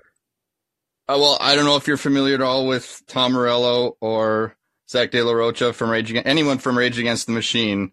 If I feel like they always talk about the music as they should, but it'd be so interesting to hear their, you know, they did a they did an interview with Chomsky 25 years ago or something. Um, but that that would be phenomenal. And if anyone, if you haven't listened to them, I would highly recommend the song "Wake Up" and the song "Take the Power Back" are both phenomenal. Um, and interestingly enough, um, Mary Morello, shout out to her, is a wonderful activist who also spent a lot of time in Kenya. Um, I think she's 99 years old. I don't know if she could be a viable podcast uh, podcast guest or not, but she is the mother of Tom Morello, one of the greatest guitar players alive today, who's the guitar player from um, Rage Against the Machine. And I believe that it was her politics that largely uh, inspired Tom to continue down the leftist path, that revolutionary path that he's on. Um, so that's one one idea, and then second is uh, Dennis Lyxzén from this Swedish punk band Refused. That's actually the first first real leftist anti-capitalist message I ever heard uh, when I was in college, and I was like listening to this punk rock, like, oh my god, anti-capitalist. I didn't really quite know what it meant at the time, but it's they're they're phenomenal. It's a wonderful band, and the front man is uh, Dennis Lyxzén, and very interesting uh, intellectual. Uh, so two people to keep in mind, I suppose, because I, again, if they ever do interviews, they're talking about their latest albums. They're not really talking about politics. So I'd be very interested. Uh, I feel like your platform would be a wonderful, a wonderful place to possibly discuss such things. All right. Well, I, I wrote them down. You know, sometimes I, I worry about interviewing um, musicians because I feel like, oh, do they expect me to ask them about music? For two reasons. One, you know, sometimes I'm not familiar with their music, and it's like, what am I going to do? Like binge their album and try to pretend like I'm a fan when I'm, you know, when I when I haven't actually listened to their music before. And then two, I think that music interviews, it's like a whole other art and requires a whole other skill level. And I I love listening to music podcasts and people who interview musicians about their craft. But I remember the first time we had like a, a musician on, I remember thinking like, "Oh, I don't know that I have the language to talk about music in that way. Um, and I was Okay. nervous about Roger Waters for that same reason, but like obviously we're off to the races with him, and it, he's so political that you know there was not even really any space to talk Well, about that's that's music. that's my one caveat. I totally hear what you're saying. It's just a matter of the two the two bands or people I recommended are highly leftist. So I feel like they would fit in similar to Roger Waters, and that that's like yes, they have this music career, um, but they're very politically motivated as well. Okay, I I'm down. I'm going to definitely pull up that um Chomsky interview you mentioned. Yeah, they, yeah, they did a Chomsky interview. It was actually Zach De La Rocha, who's the lead singer for Rage Against the Machine, um, interviewed Chomsky. A lot, Okay. and I haven't even seen the whole thing of it, but that does exist. And just a side note is, I love that band so much, but I think one critique of leftist bands like Rage or like Anti Flag is that I think they just get pegged as, oh, that's a they're angry, they're political, and like people might like them, but it kind of gets there's something to it where I think that almost it breaks through the culture a bit more when it's like you know when there's a a, a cultural critique from someone that's not automatically labeled as political. But that's I obviously am a huge Rage Against the Machine fan. That's nothing against them. It's just a sort of an observation on on society or on our culture. Third reason I called in is you've mentioned a few times or hinted at doing another dating on the left show. Right. And I want to know when that will. Do you have any idea? Is that going to be this year? Is that going to be around Valentine's Day 2023? Because I'm like, I'm worried I'm going to miss it. And I, want to call in. I want to call in again after that episode. I, I got stories. I want to, I want to call in. Oh, that was my reason for calling in now. Was like I got to get used to calling in because I don't want that to be my first time calling in after the dating on the left episode So drops. I, if I had my druthers, we do one like every month. Like, because honestly, all I want to do is talk about nonsense. However, what what has been challenging is, well, one, I keep forgetting and things keep happening, and you know, wars keep starting and stuff. But Yeah, for I, I, also wanted this next one to be a co-ed episode, but I sometimes feel like it is a little difficult to find men in particular who are kind of self like like really actually self-aware i'm sorry i'm just trying to find words that don't sound like so patronizing You're not, you're not going to hurt my feelings. I, my my extremely gendered experience is that men don't always spend as much time interrogating relationships and what they want and what they find to be lacking the way that women do.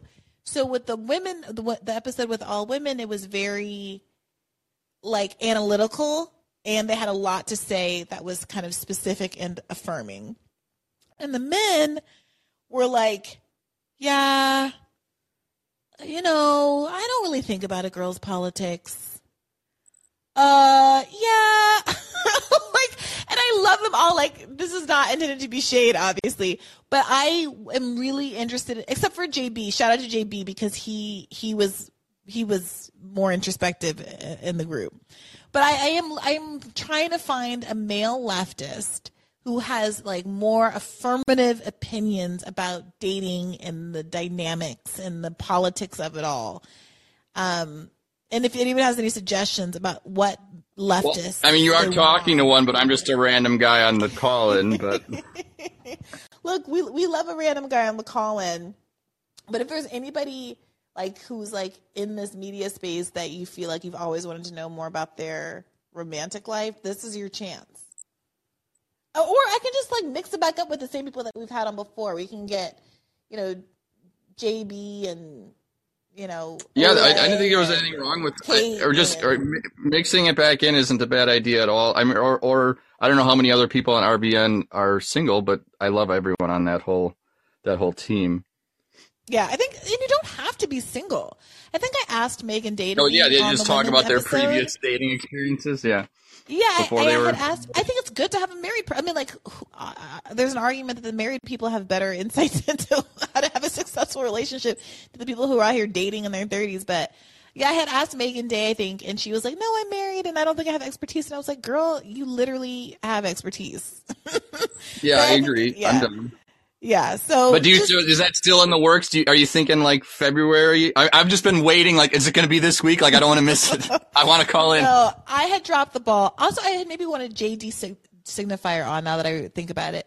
Um, I had dropped the ball, but thank you for reminding me. Hopefully, I'll be able to accomplish this before Valentine's Day, but maybe that's a good time peg. At very least, have it out by Valentine's Day. And then give us a week in advance or something because I don't want to miss that call and I really want. okay. I'm gonna be wait like I don't want to take up more time of this calling, but like when there's a specific dating episode, it's like all right, I'm calling in. I want to be first in line for this. I got I got stuff to talk. I got stuff to talk about. Okay, I'm seeing people say Aaron Mate, Jimmy Dore, Michael Moore, Max Blumenthal. LOL. You oh, guys- Aaron Monte would be good. I think he would be. Well, his dad Max is like Blumenthal.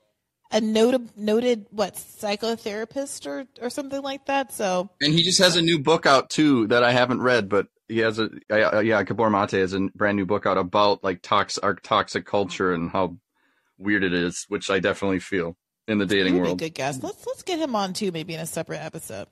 All the good Yeah, suggestions, absolutely. Rex. Thank you for that. Thank you for reminding me. For sure. No, we. I love you, and I'm. I gotta give uh, one more shout out just to how I'm so thankful that it seems like on the left, as soon as someone is slightly more radical or slightly more leftist, then the at least in the media sphere, it's like, oh, we can't talk to them, or like they're too extreme, or you know they're anti-vax. Like there's a problem, can't go there. And I'm so thankful that you talk to a wide swath of people. I feel like you're the. That's one of the reasons why you're one of the. You're the best podcast around. Is that it's not you're not so restrictive and I can't thank you enough for that.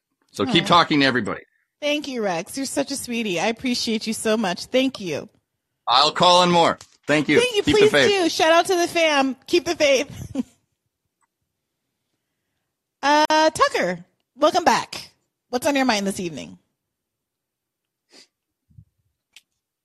Hey, how are you? Tucker? Oh, hey. What's going on, my friend? Uh, well, first off, I just wanted to bring up the idea since you always do have a long queue, and I remember back in March, I, was having a conversation with you, and you brought up, I believe her name was Simone, and we were talking about uh, cryptocurrencies and all that stuff. Oh, I yeah. What happened? I remember someone used to call in a bunch. And I think that would be a nice thing to throw in, maybe have two people on the same time. Because it was nice to listen to you and her talk and also have my opinion thrown in, Mm-hmm. mm-hmm. like me talk and like have her opinion thrown in. And it would also be a quick way to get through the queue because in the same period that you and me were talking, you also got her involved Mhm. and her knocked out of the way. I don't know. I don't want to tell you how to run your own podcast. No, no, I like that, and I thought about it. But my my question is always like in that case, uh, she had expertise in in like programming and design Mhm. and tech stuff, so it was easy to pull her up while the conversation was going. And it's happened before. Like I think like me and Day and um, oh, my friend, I'm forgetting your name. You're very spirited, bubbly young woman who used to call in a bunch. But we all were up here together talking about like my romantic life one time. And so there's there are some times where the conversation like the conversation naturally builds and I'm very familiar with the people involved and it's easy to like orchestrate. But like today, what would I be doing? Picking two people arbitrarily and pulling them up? Like that's that's always my worry. Like how do I do that? How do I know See, I just think probably like the first two people, and then the next two people after maybe 15, 20 minutes, just as a way to get through the queue quickly. I don't know. I just think that would be more interesting, probably bring in more views other than just the two people who were speaking. But that wasn't the main reason why I was calling in. Okay. Uh, I am. I like to do a lot of research uh, coming up to elections and after elections and all that stuff. And I first looked up like how many uncontested seats there were in Arkansas in the state house, Okay. and I saw 52 out of 100 were uncontested by Democrats. Mm. So that means right off the bat, 52% of the seats went to Republicans. Mm. And then I expanded, okay, what about other states? Like what what did they look like in the house seats? And I went the first 15 oh no, the first 15 red states that I can think of and I figured out all of the uncontested house seats and like how much uh were uncontested. Like the most uncontested was Wyoming with 42 out of 62 seats. Ugh. And like the least that I saw was West Virginia, surprisingly, with Hmm. only 24% of the seats uncontested. And like the main thing that I was looking at is Georgia. They had uh, 52 out of 180 seats uncontested, which would factor in to be about 28.88% of the seats uncontested. and Raphael Warnock uh, got 49.4% of the vote. If they would have just had maybe not 52 seats uncontested, if it was only 30 seats uncontested, he would have outright won the Senate race. And we wouldn't be going to a runoff election. How many under wait? How many under? Are you saying that because people would have come out to vote for those candidates? Yeah, because how essentially how the party structure works is you want lower ba- down ballot uh, races so they get out the vote locally Mm-hmm.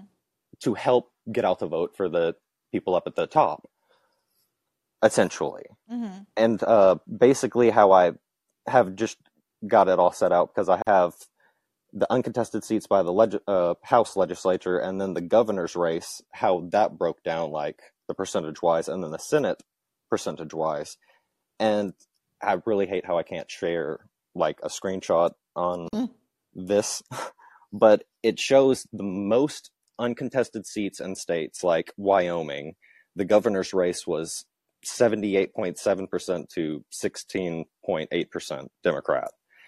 But the lowest state that had the most uh, contested was Texas, and it was basically the closest race with 54.8% to 43.8%. Still not good. I mean, Beto's not a good candidate, Mm-hmm. granted, but Mm-hmm. it just seems like I mean, after I added up uh, from all these 15 states, there's over 700 seats that were uncontested by Democrats. And essentially, what I was thinking is, why don't progressives and leftists find these uncontested seats and just run in them? Because there's no way that all over 700 of these seats are Republican. There's you're granted to at least win one of them Yeah. and that's this is just like the state house districts like this isn't the like the state senate and so that could bring it up to over a thousand state seats and that that ain't even considering all the like statewide seats that were went uncontested which a lot of them were and it's just crazy how we Yeah. I don't know. I say Yeah. we, but a lot of people in this podcast just don't care about the Democratic Party. But I actually, I, I do kind of because like fifty-two percent of the fifty-two percent of the state uh, House seats went uncontested in Arkansas. So Yeah. that's fifty-two percent of the seats that progressives in Arkansas could feasibly run for and potentially win. Because I mean, we only okay, so Democrats only would have ran in forty-eight percent of the seats, and they got twenty-two percent of the seats that they won, like national or statewide. So I'm like, if we just went like run the same amount of seats, you could at least double it and like have at least 44% of the seats instead of 22% of the seats and letting the Republicans have a supermajority. Yeah. Doctor, may I ask, have, have you considered running? Um, yes, I actually have. this is what uh kind of ran it all off. Like uh the my old uh state leg or state house rep was um annoying. I did not like him, and neither did my brother. neither did my brother. And we were we came up with the idea. I came up with the idea of I could run as a Democrat and he could run as a Republican and primary him. So either way, a Yakabachi would be a representative. Tucker's out here But- using his government name.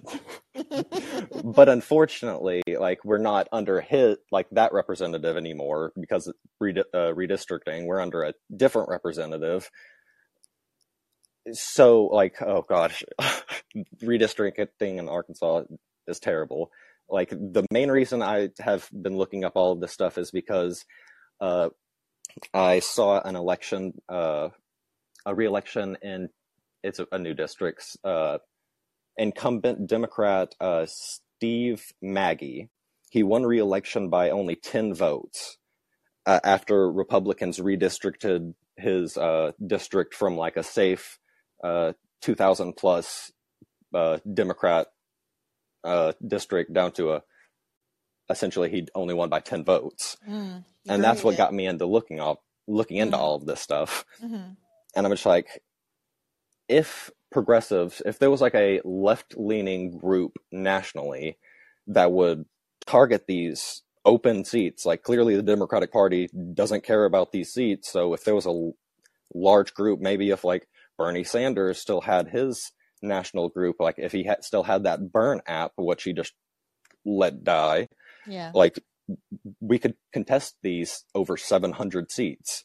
But like how I was saying, yeah, I'm in a, like my current district as of this year, which I honestly didn't care because I just moved, so I, I couldn't have ran anyway. But yeah, he went uncontested, and like before redistricting, he only won by like a little over a thousand votes, and I'm just like, these races have potentially up to twelve thousand voters in each of one of them, but there's only like six thousand people that vote. So I'm just like, okay, if one district has 12,000 people that vote and one district only has 6,000 people that vote, that's a potential of 6,000 people that will vote in this district that just don't vote because there's no Democrat that's running in that district. hmm No, So I, I, I don't get know, you. it's just I get you, and that is sound crazy. I do think it's telling. That I mean, like, I think, I do think it's telling. For me, like the barrier to ever really being involved is like, I can't even begin to imagine what it takes. I don't know. I need I need like a TED talk on how to run for local office or something. You know, the, it seems daunting. Even even these uncontested races, it's like, how much money do I need? What's the process like from a like a administrative perspective? How many hours do these positions entail per week from me? Is it a full time situation? Am I quitting my day job? Is this financially viable? How much does it pay? Like there are all of these kinds of questions that seem very opaque to someone who hasn't led a political life. And that's me. I'm considering myself that person. Oh, no, Um, I'm with you there. Yeah, so maybe like I may worth- know all this stuff, but I don't know how to how to run for office and all that stuff. That that's where I've been very um dissuaded from running for office. Like I want to, but anytime that I've showed any inclination to it, I'm like, uh no, I'm kind of dissuaded from it. Because uh side note, like uh back in 2018, 2018, uh I was living up in uh, Washington County, and I was thinking about running against uh, sitting uh, member Charlie Collins. Which, if anybody knows Charlie Collins, he's a terrible person. And I showed interest to the Democratic Party, and they pretty much shut me down because they already had somebody. Which I love her. I voted for her. She won. I'm happy. I have no ill will. But it's just the fact, like, eh, eh, because it feels like they may have people already in mind that they'll oh if pres- progressive does come into office blah blah you know you know this crap Mhm. Mhm. although you but i did uh one thing is we just did have an election and a lot of states are state democratic parties are having their elections for uh party officials and um state uh, executive committees. So if anybody listening wants to go see, maybe run to get on the executive committee, which it's not hard, especially if you're in like a small state. Not many people are engaged with that process. You could easily convince people to vote for you. I did as a Jill Stein supporter. Like, if I could do it, anybody could do it. Like, it, it ain't hard. Just don't come in like guns blazing saying that you want to tear down the Democratic Party. Say that you actually want to help make the Democratic Party better. And if you're young, they Make love the that crap. Democrats great again. exactly. Oh, I was I was just joking around, and there was like you know how you covered the whole uh, Donald Trump uh, his campaign make make America great and glorious again. And I was just thinking uh, that spells out like uh, uh, Gog and Magog, like in the Bible, with like how it, it's supposed to bring the end times, and I'm just like the irony. Oh, I'm not familiar with that one. Yeah, I, I, wouldn't. I, I wouldn't expect that, but I don't want to take up any more of your time. Okay. I'm Uh, ready to thank, go. thank you uh, for the. I'm. I've written down do an episode called uh, "How to Run for Office." So I appreciate that, Tucker. Thank you for all of your stats. No problem. Have a great night. All right, keep the faith. Jonathan, I know that you hit a button and you were next in line. So what's in your mind? I appreciate that. Um, I was originally going to call in to to talk about the uh, the episode, but Red kind of touched on a topic that uh, struck me as more interesting, less gloomy, and uh, probably better in the interests of uh, keeping it tight so you can make your deadline or at least get close to it. Uh, but you know, it, it's uh, there's a woman named uh, named Dana Young who wrote a book called Irony and Outrage, and in it, you know, amongst other things, it, it explains why um, you know conservatives tend not to be very funny. Uh, but one of the things that she mentioned is um, they tend to gravitate more towards you know kind of outrage porn it triggers the same areas of the brain because when she was a grad student, she did some of these cognitive psych studies uh, that showed the same areas of the brain, the same reward centers of the brain were triggered with outrage porn as with uh, comedy and and laughter. And they kind of get off on that, and they tend to gravitate more towards outrage porn, and you know, people toward the left end of the spectrum tend to gravitate more towards comedy. But everybody's a mixture of both. Hmm. And, you know, I even noticed, like, once I read that, like, I even remembered, you know, feeling that mix, you know, on your show. Like, you make these points and I bang on tables and I get the same kind of endorphin rush as when we say something funny on the call in or when you say something hmm. funny on the show. And the, the, it struck something in my memory that people used to describe Trump rallies as a mixture of like a pep rally and a stand up comedy show. Hmm. I even remember like a, a few very specific things. You know, like I I like Representative Dingell, but that joke he made about Dingell, where he's like, you know, Dingell, and he's like, you know, and she said, and he's looking down on us, or maybe he's looking up at us. I don't know. And the way the audience went, ooh, like being able to elicit that reaction, mm-hmm. I think was a huge part of his magnetism. Like the mm-hmm. the mixture of outrage porn and stand up comedy was what he had that that drew all these people that had this, uh, this kind of hypnotic spell. Even the people that disapproved of his specific behaviors mm-hmm. loved the energy that he brought, and they would pack these Trump rallies. The only one who could even contend was, you know, Bernie Sanders, who also filled people in his audience with this kind of endorphin rush of hope and optimism, and you know, a little oxytocin thrown in there you know uh, but you know again like what red was saying about this uh, announcement speech and the low energy thing like he may be right and they may be right. If he doesn't get his mojo back if he doesn't uh, isn't able to like if he's actually shifted away from that kind of mixture of of outrage porn and uh, crude stand-up comedy that he used to do i don't think he's going to go very far. Well, another thing I heard someone say is that this event was at Mar-a-Lago, which might have been strategically geared toward making him seem more presidential, but that that's not his normal space and his normal crowd.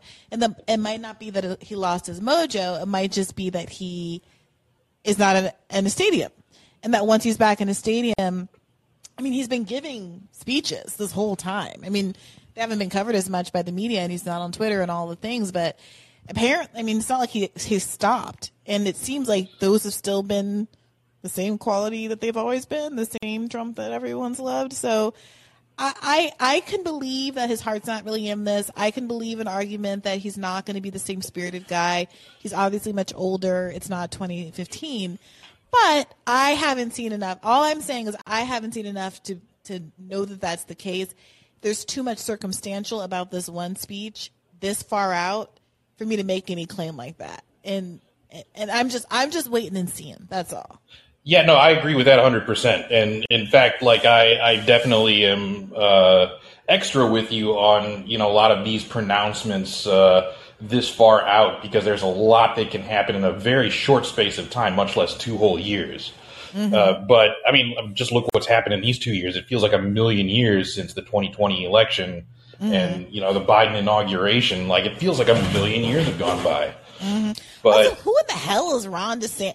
Like, just, I remember that. Who is who in the hell is Wolf Blitzer? That little kid in the balloon. Anyway, I feel Yeah. like we don't know who the hell Ron DeSantis is. I'm sorry. I've never heard the man speak for more than two minutes at a time. And that's me. That's on me, right? I'm not like a Florida resident. I'm not like watching him on the cable news every night. But I have no idea what he's like in a debate context. I mean, I watched some of the Charlie Crist debate, and frankly, what I saw wasn't great from DeSantis. Yeah, and that's that's true. I think you actually nailed it in the radar pretty well with the example of Kamala Harris. And it's a there's like people need to understand that there is a huge difference, and like the media tries to portray it otherwise.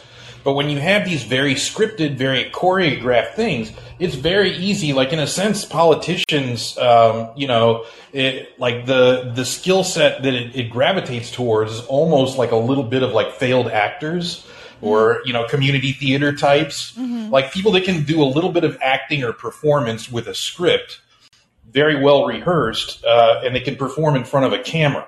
It's a very different thing when there's a lot of scrutiny on you, when you're expected to do long form interviews and conversations and actually articulate something that people can resonate with.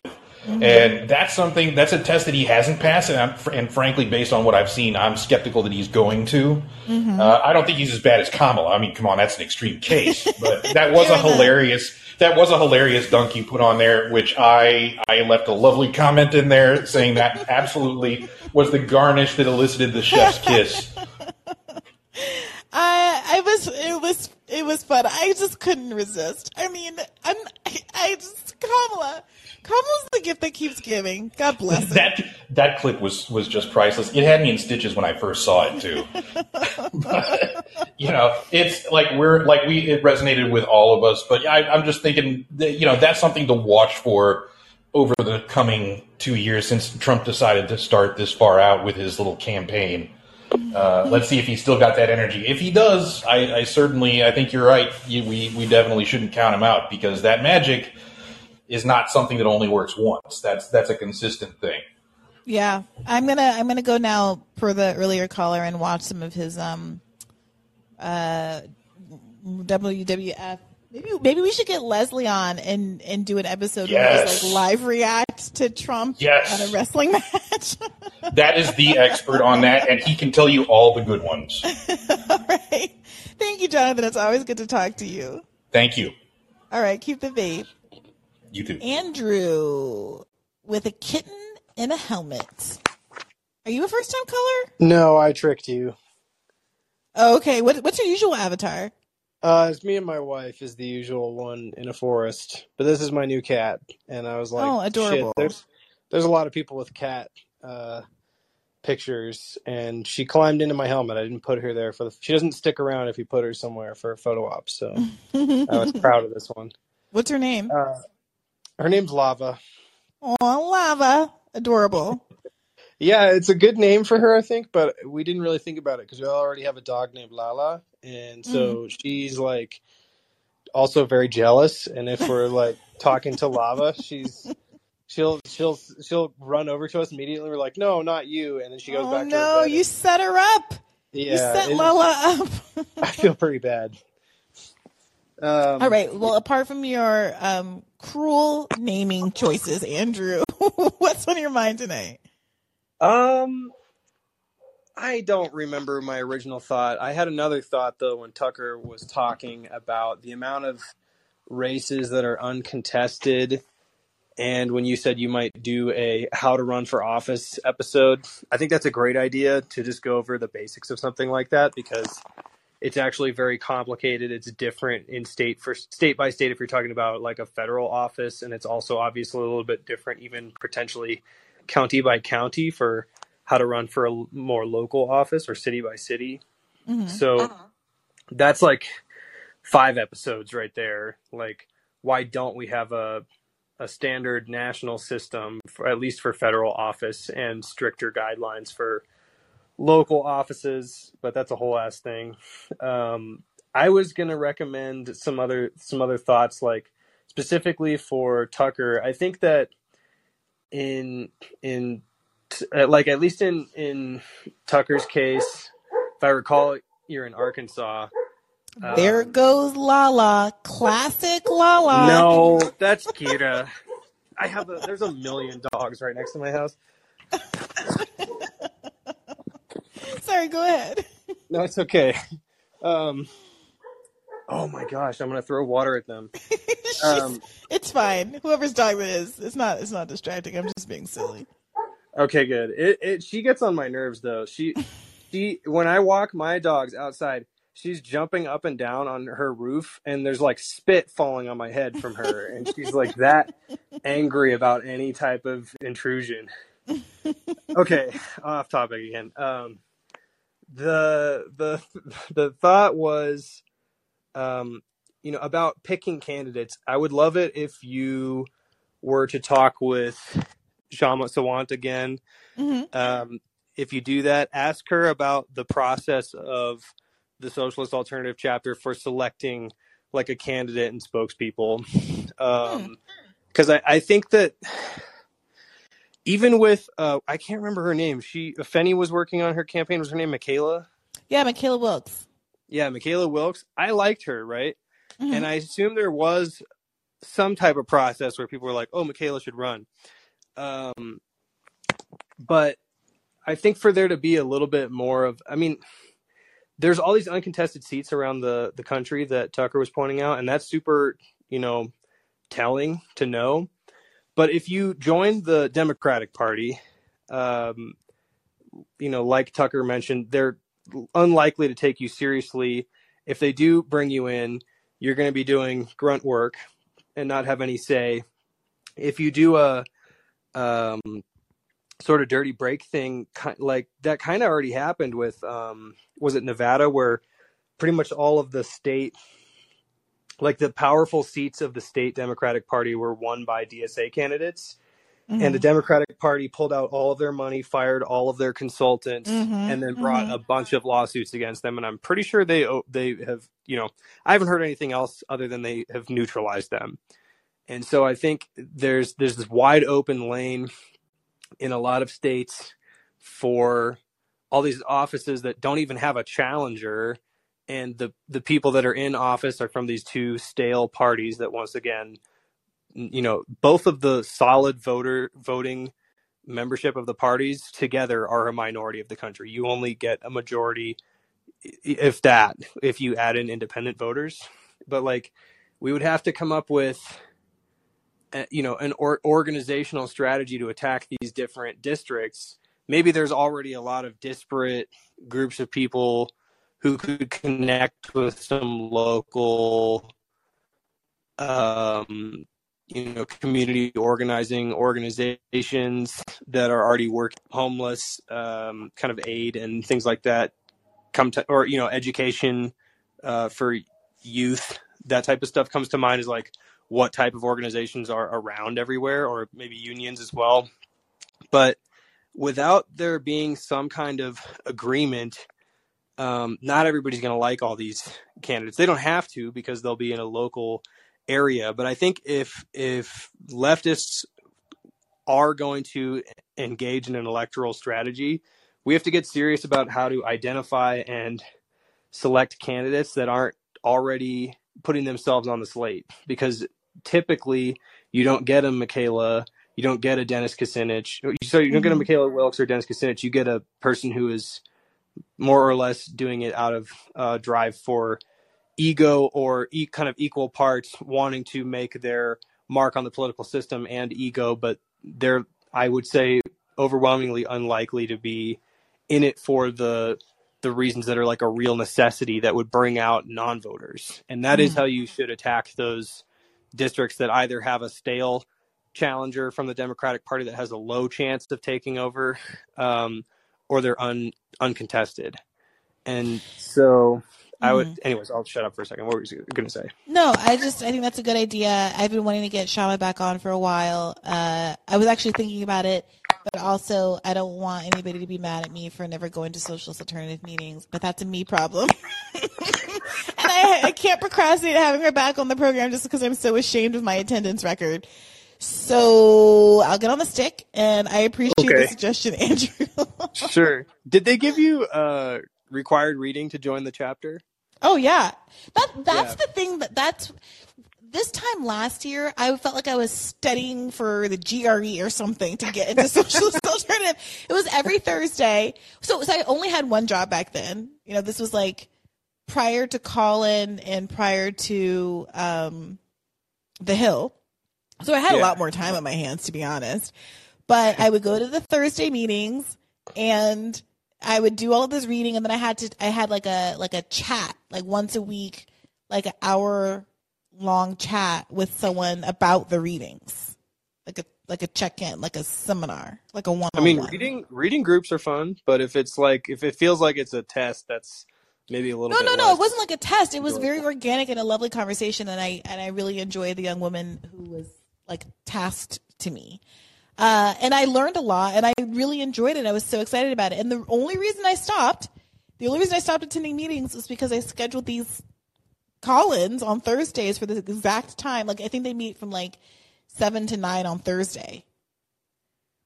So You built up your you built up your life where that was your only free time, or like Well, tradable time. Well, the the I, I to make Callin easy, I made it for the same day as the episodes, and the episodes, you know, for a year Oh, before I, gotcha. joined Socialist Alternative, Alternative were on Thursdays and, and Mondays. Now, a couple of weeks ago, I did it on Friday because I was traveling and in Chicago, and you guys seemed to like that. It was like the middle of the day on on Friday, which I can do sometimes and other times because I'm often recording Bad Faith episodes on Fridays. Um, but I need to figure. I something I need to figure out because I actually do miss a sense of community. I should be to the extent that one still isn't started. I should be starting a socialist alternative chapter in DC, and I have no excuse. So Oh, there's not a chapter in DC. What what group did you join? What like branch did you join? Brooklyn. Oh, I got I was you. in a Brooklyn chapter. Yeah. Oh yeah, start a DC chapter. I have a friend who well, no, he's he probably wouldn't join. He's too anarchist, but he might like hang out with you. okay. I don't know. I don't know. That's the rule. He has still to do his reading and get in. He's It's a- probably it's a- done it. It's a hot he's, ticket. He's, a, he's an interesting character. He's if you want to, um, no, never mind. I was gonna dox him. That would not be cool. Never mind. Uh, don't dox your friends. all right, yeah. Anyways, I do have some more people. I always appreciate you bringing me on. I know you just lamented not having an assistant, um, but please uh, check your email, and I will actually like help you find an assistant if you want. Do you need it to be someone like close to you, or just someone to like be on Zoom with you? I just need someone to help me book guests and respond to emails and figure out the things I should be responding to and saying yes to and the things I should be saying no to. And responding to emails and doing things like helping me with a merch store or Yeah. you know helping me with like logo redesign and getting me on the stick with that stuff and maybe finding like someone to help do media so we can submit ourselves to the best of list at the end of the year to try to get a little publicity or Yeah. I don't know these notions that filter through my head and then they go out the other side because who has the time? Or like My doing, first- reaching out to guests in advance, like Cole, like when you guys have all these ideas, I'm just trying to get through the next week. So I'm not like there's a world where you blast all the people, you email blast everyone you guys suggest, and then set up interviews for like weeks in advance. That would be a beautiful way to run my life that I have not achieved. You already have? Do you already have like a Slack or a Discord? That might be a Yeah, way to do it. Like inviting. It's just me. It's just it's just me and Armand. just me and producer Armand. We might as well be texting each other. Bring some of us in. You might. You never know. Some of us will probably be lazy, and some of us might be helpful. I mean, right no, no. now, my I need to job kind of hire- an assistant. No, I'm. I need to hire and pay somebody. I'm not trying to just exploit you people. I just Oh, that's a whole other administrative you know we. burden. You know me. we do it though, just in case. Yeah, I know, but that's not a good reason for me to take advantage of it. you guys. That's fair enough. I, I'm going to figure it out. There's going to come a time where I have uh, a space and to inhale, and I'm going to figure it out.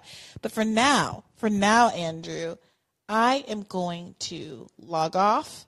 I am going to go downstairs and do 20 minutes on the rowing machine, and I'm going Ooh. to go to bed. That is not my theme song. What is this? exercise. What is this? Is that my Sharona? What the fuck? No, it's Okay, like no, the it's not. default theme built into the RODECaster. No, no, no, no, no, no, no. That's not what we want. That's not what we want. We know what we want. There it is. Okay. Thank you to you, everybody. Thanks, Andrew, for calling in. Keep the faith. Thank you to everyone for hanging out with me this evening. We kept it to a tight two hours. This felt good.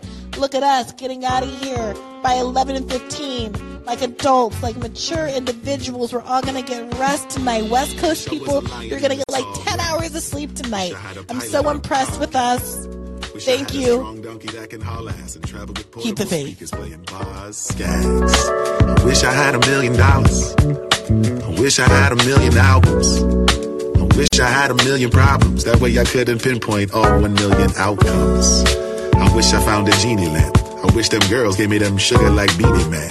Yeah. I wish I was a comedian, a late night sitcom syndicated on TV land. I wish this well had water in it. These kids are stealing all my pennies. Focused on my wealth. You can help me wish, but I would rather wish for help. It's like, it's like, I wish, I wish that every time we love and it feels just like this. Like this. I wish, I wish that every time we do it, it feels just like this. Like this. I wish, I wish that every time we love and it feels just like this. Like this. It feels just like this. It feels. I wish I had a time machine. Wish I had a better rhyming scheme. Wish that I could speak to giants after climbing up a green stalk that grew from a lima bean. I wish that I could spread my wings. Yeah. I wish that I had seven limbs. Yeah. That way I'd hold on to everything and laugh when I hear people wishing for the better things. I wish I spoke fluent Spanish. Dímelo, dímelo. At least I kinda understand it. wish that I could throw the deuce like Gambit and get so large I could play pool with the planets. Yeah. I wish I was an astronaut. I wish I knew more classic rock. Focused on myself. You can help me wish, but I would rather wish for help. It's like, it's like, I wish, I wish that every time we love and it feels just like this. Like this. I wish, I wish that every time we do it, it feels just like this. Like this. I wish, I wish that every time we move it, it feels just like, like this.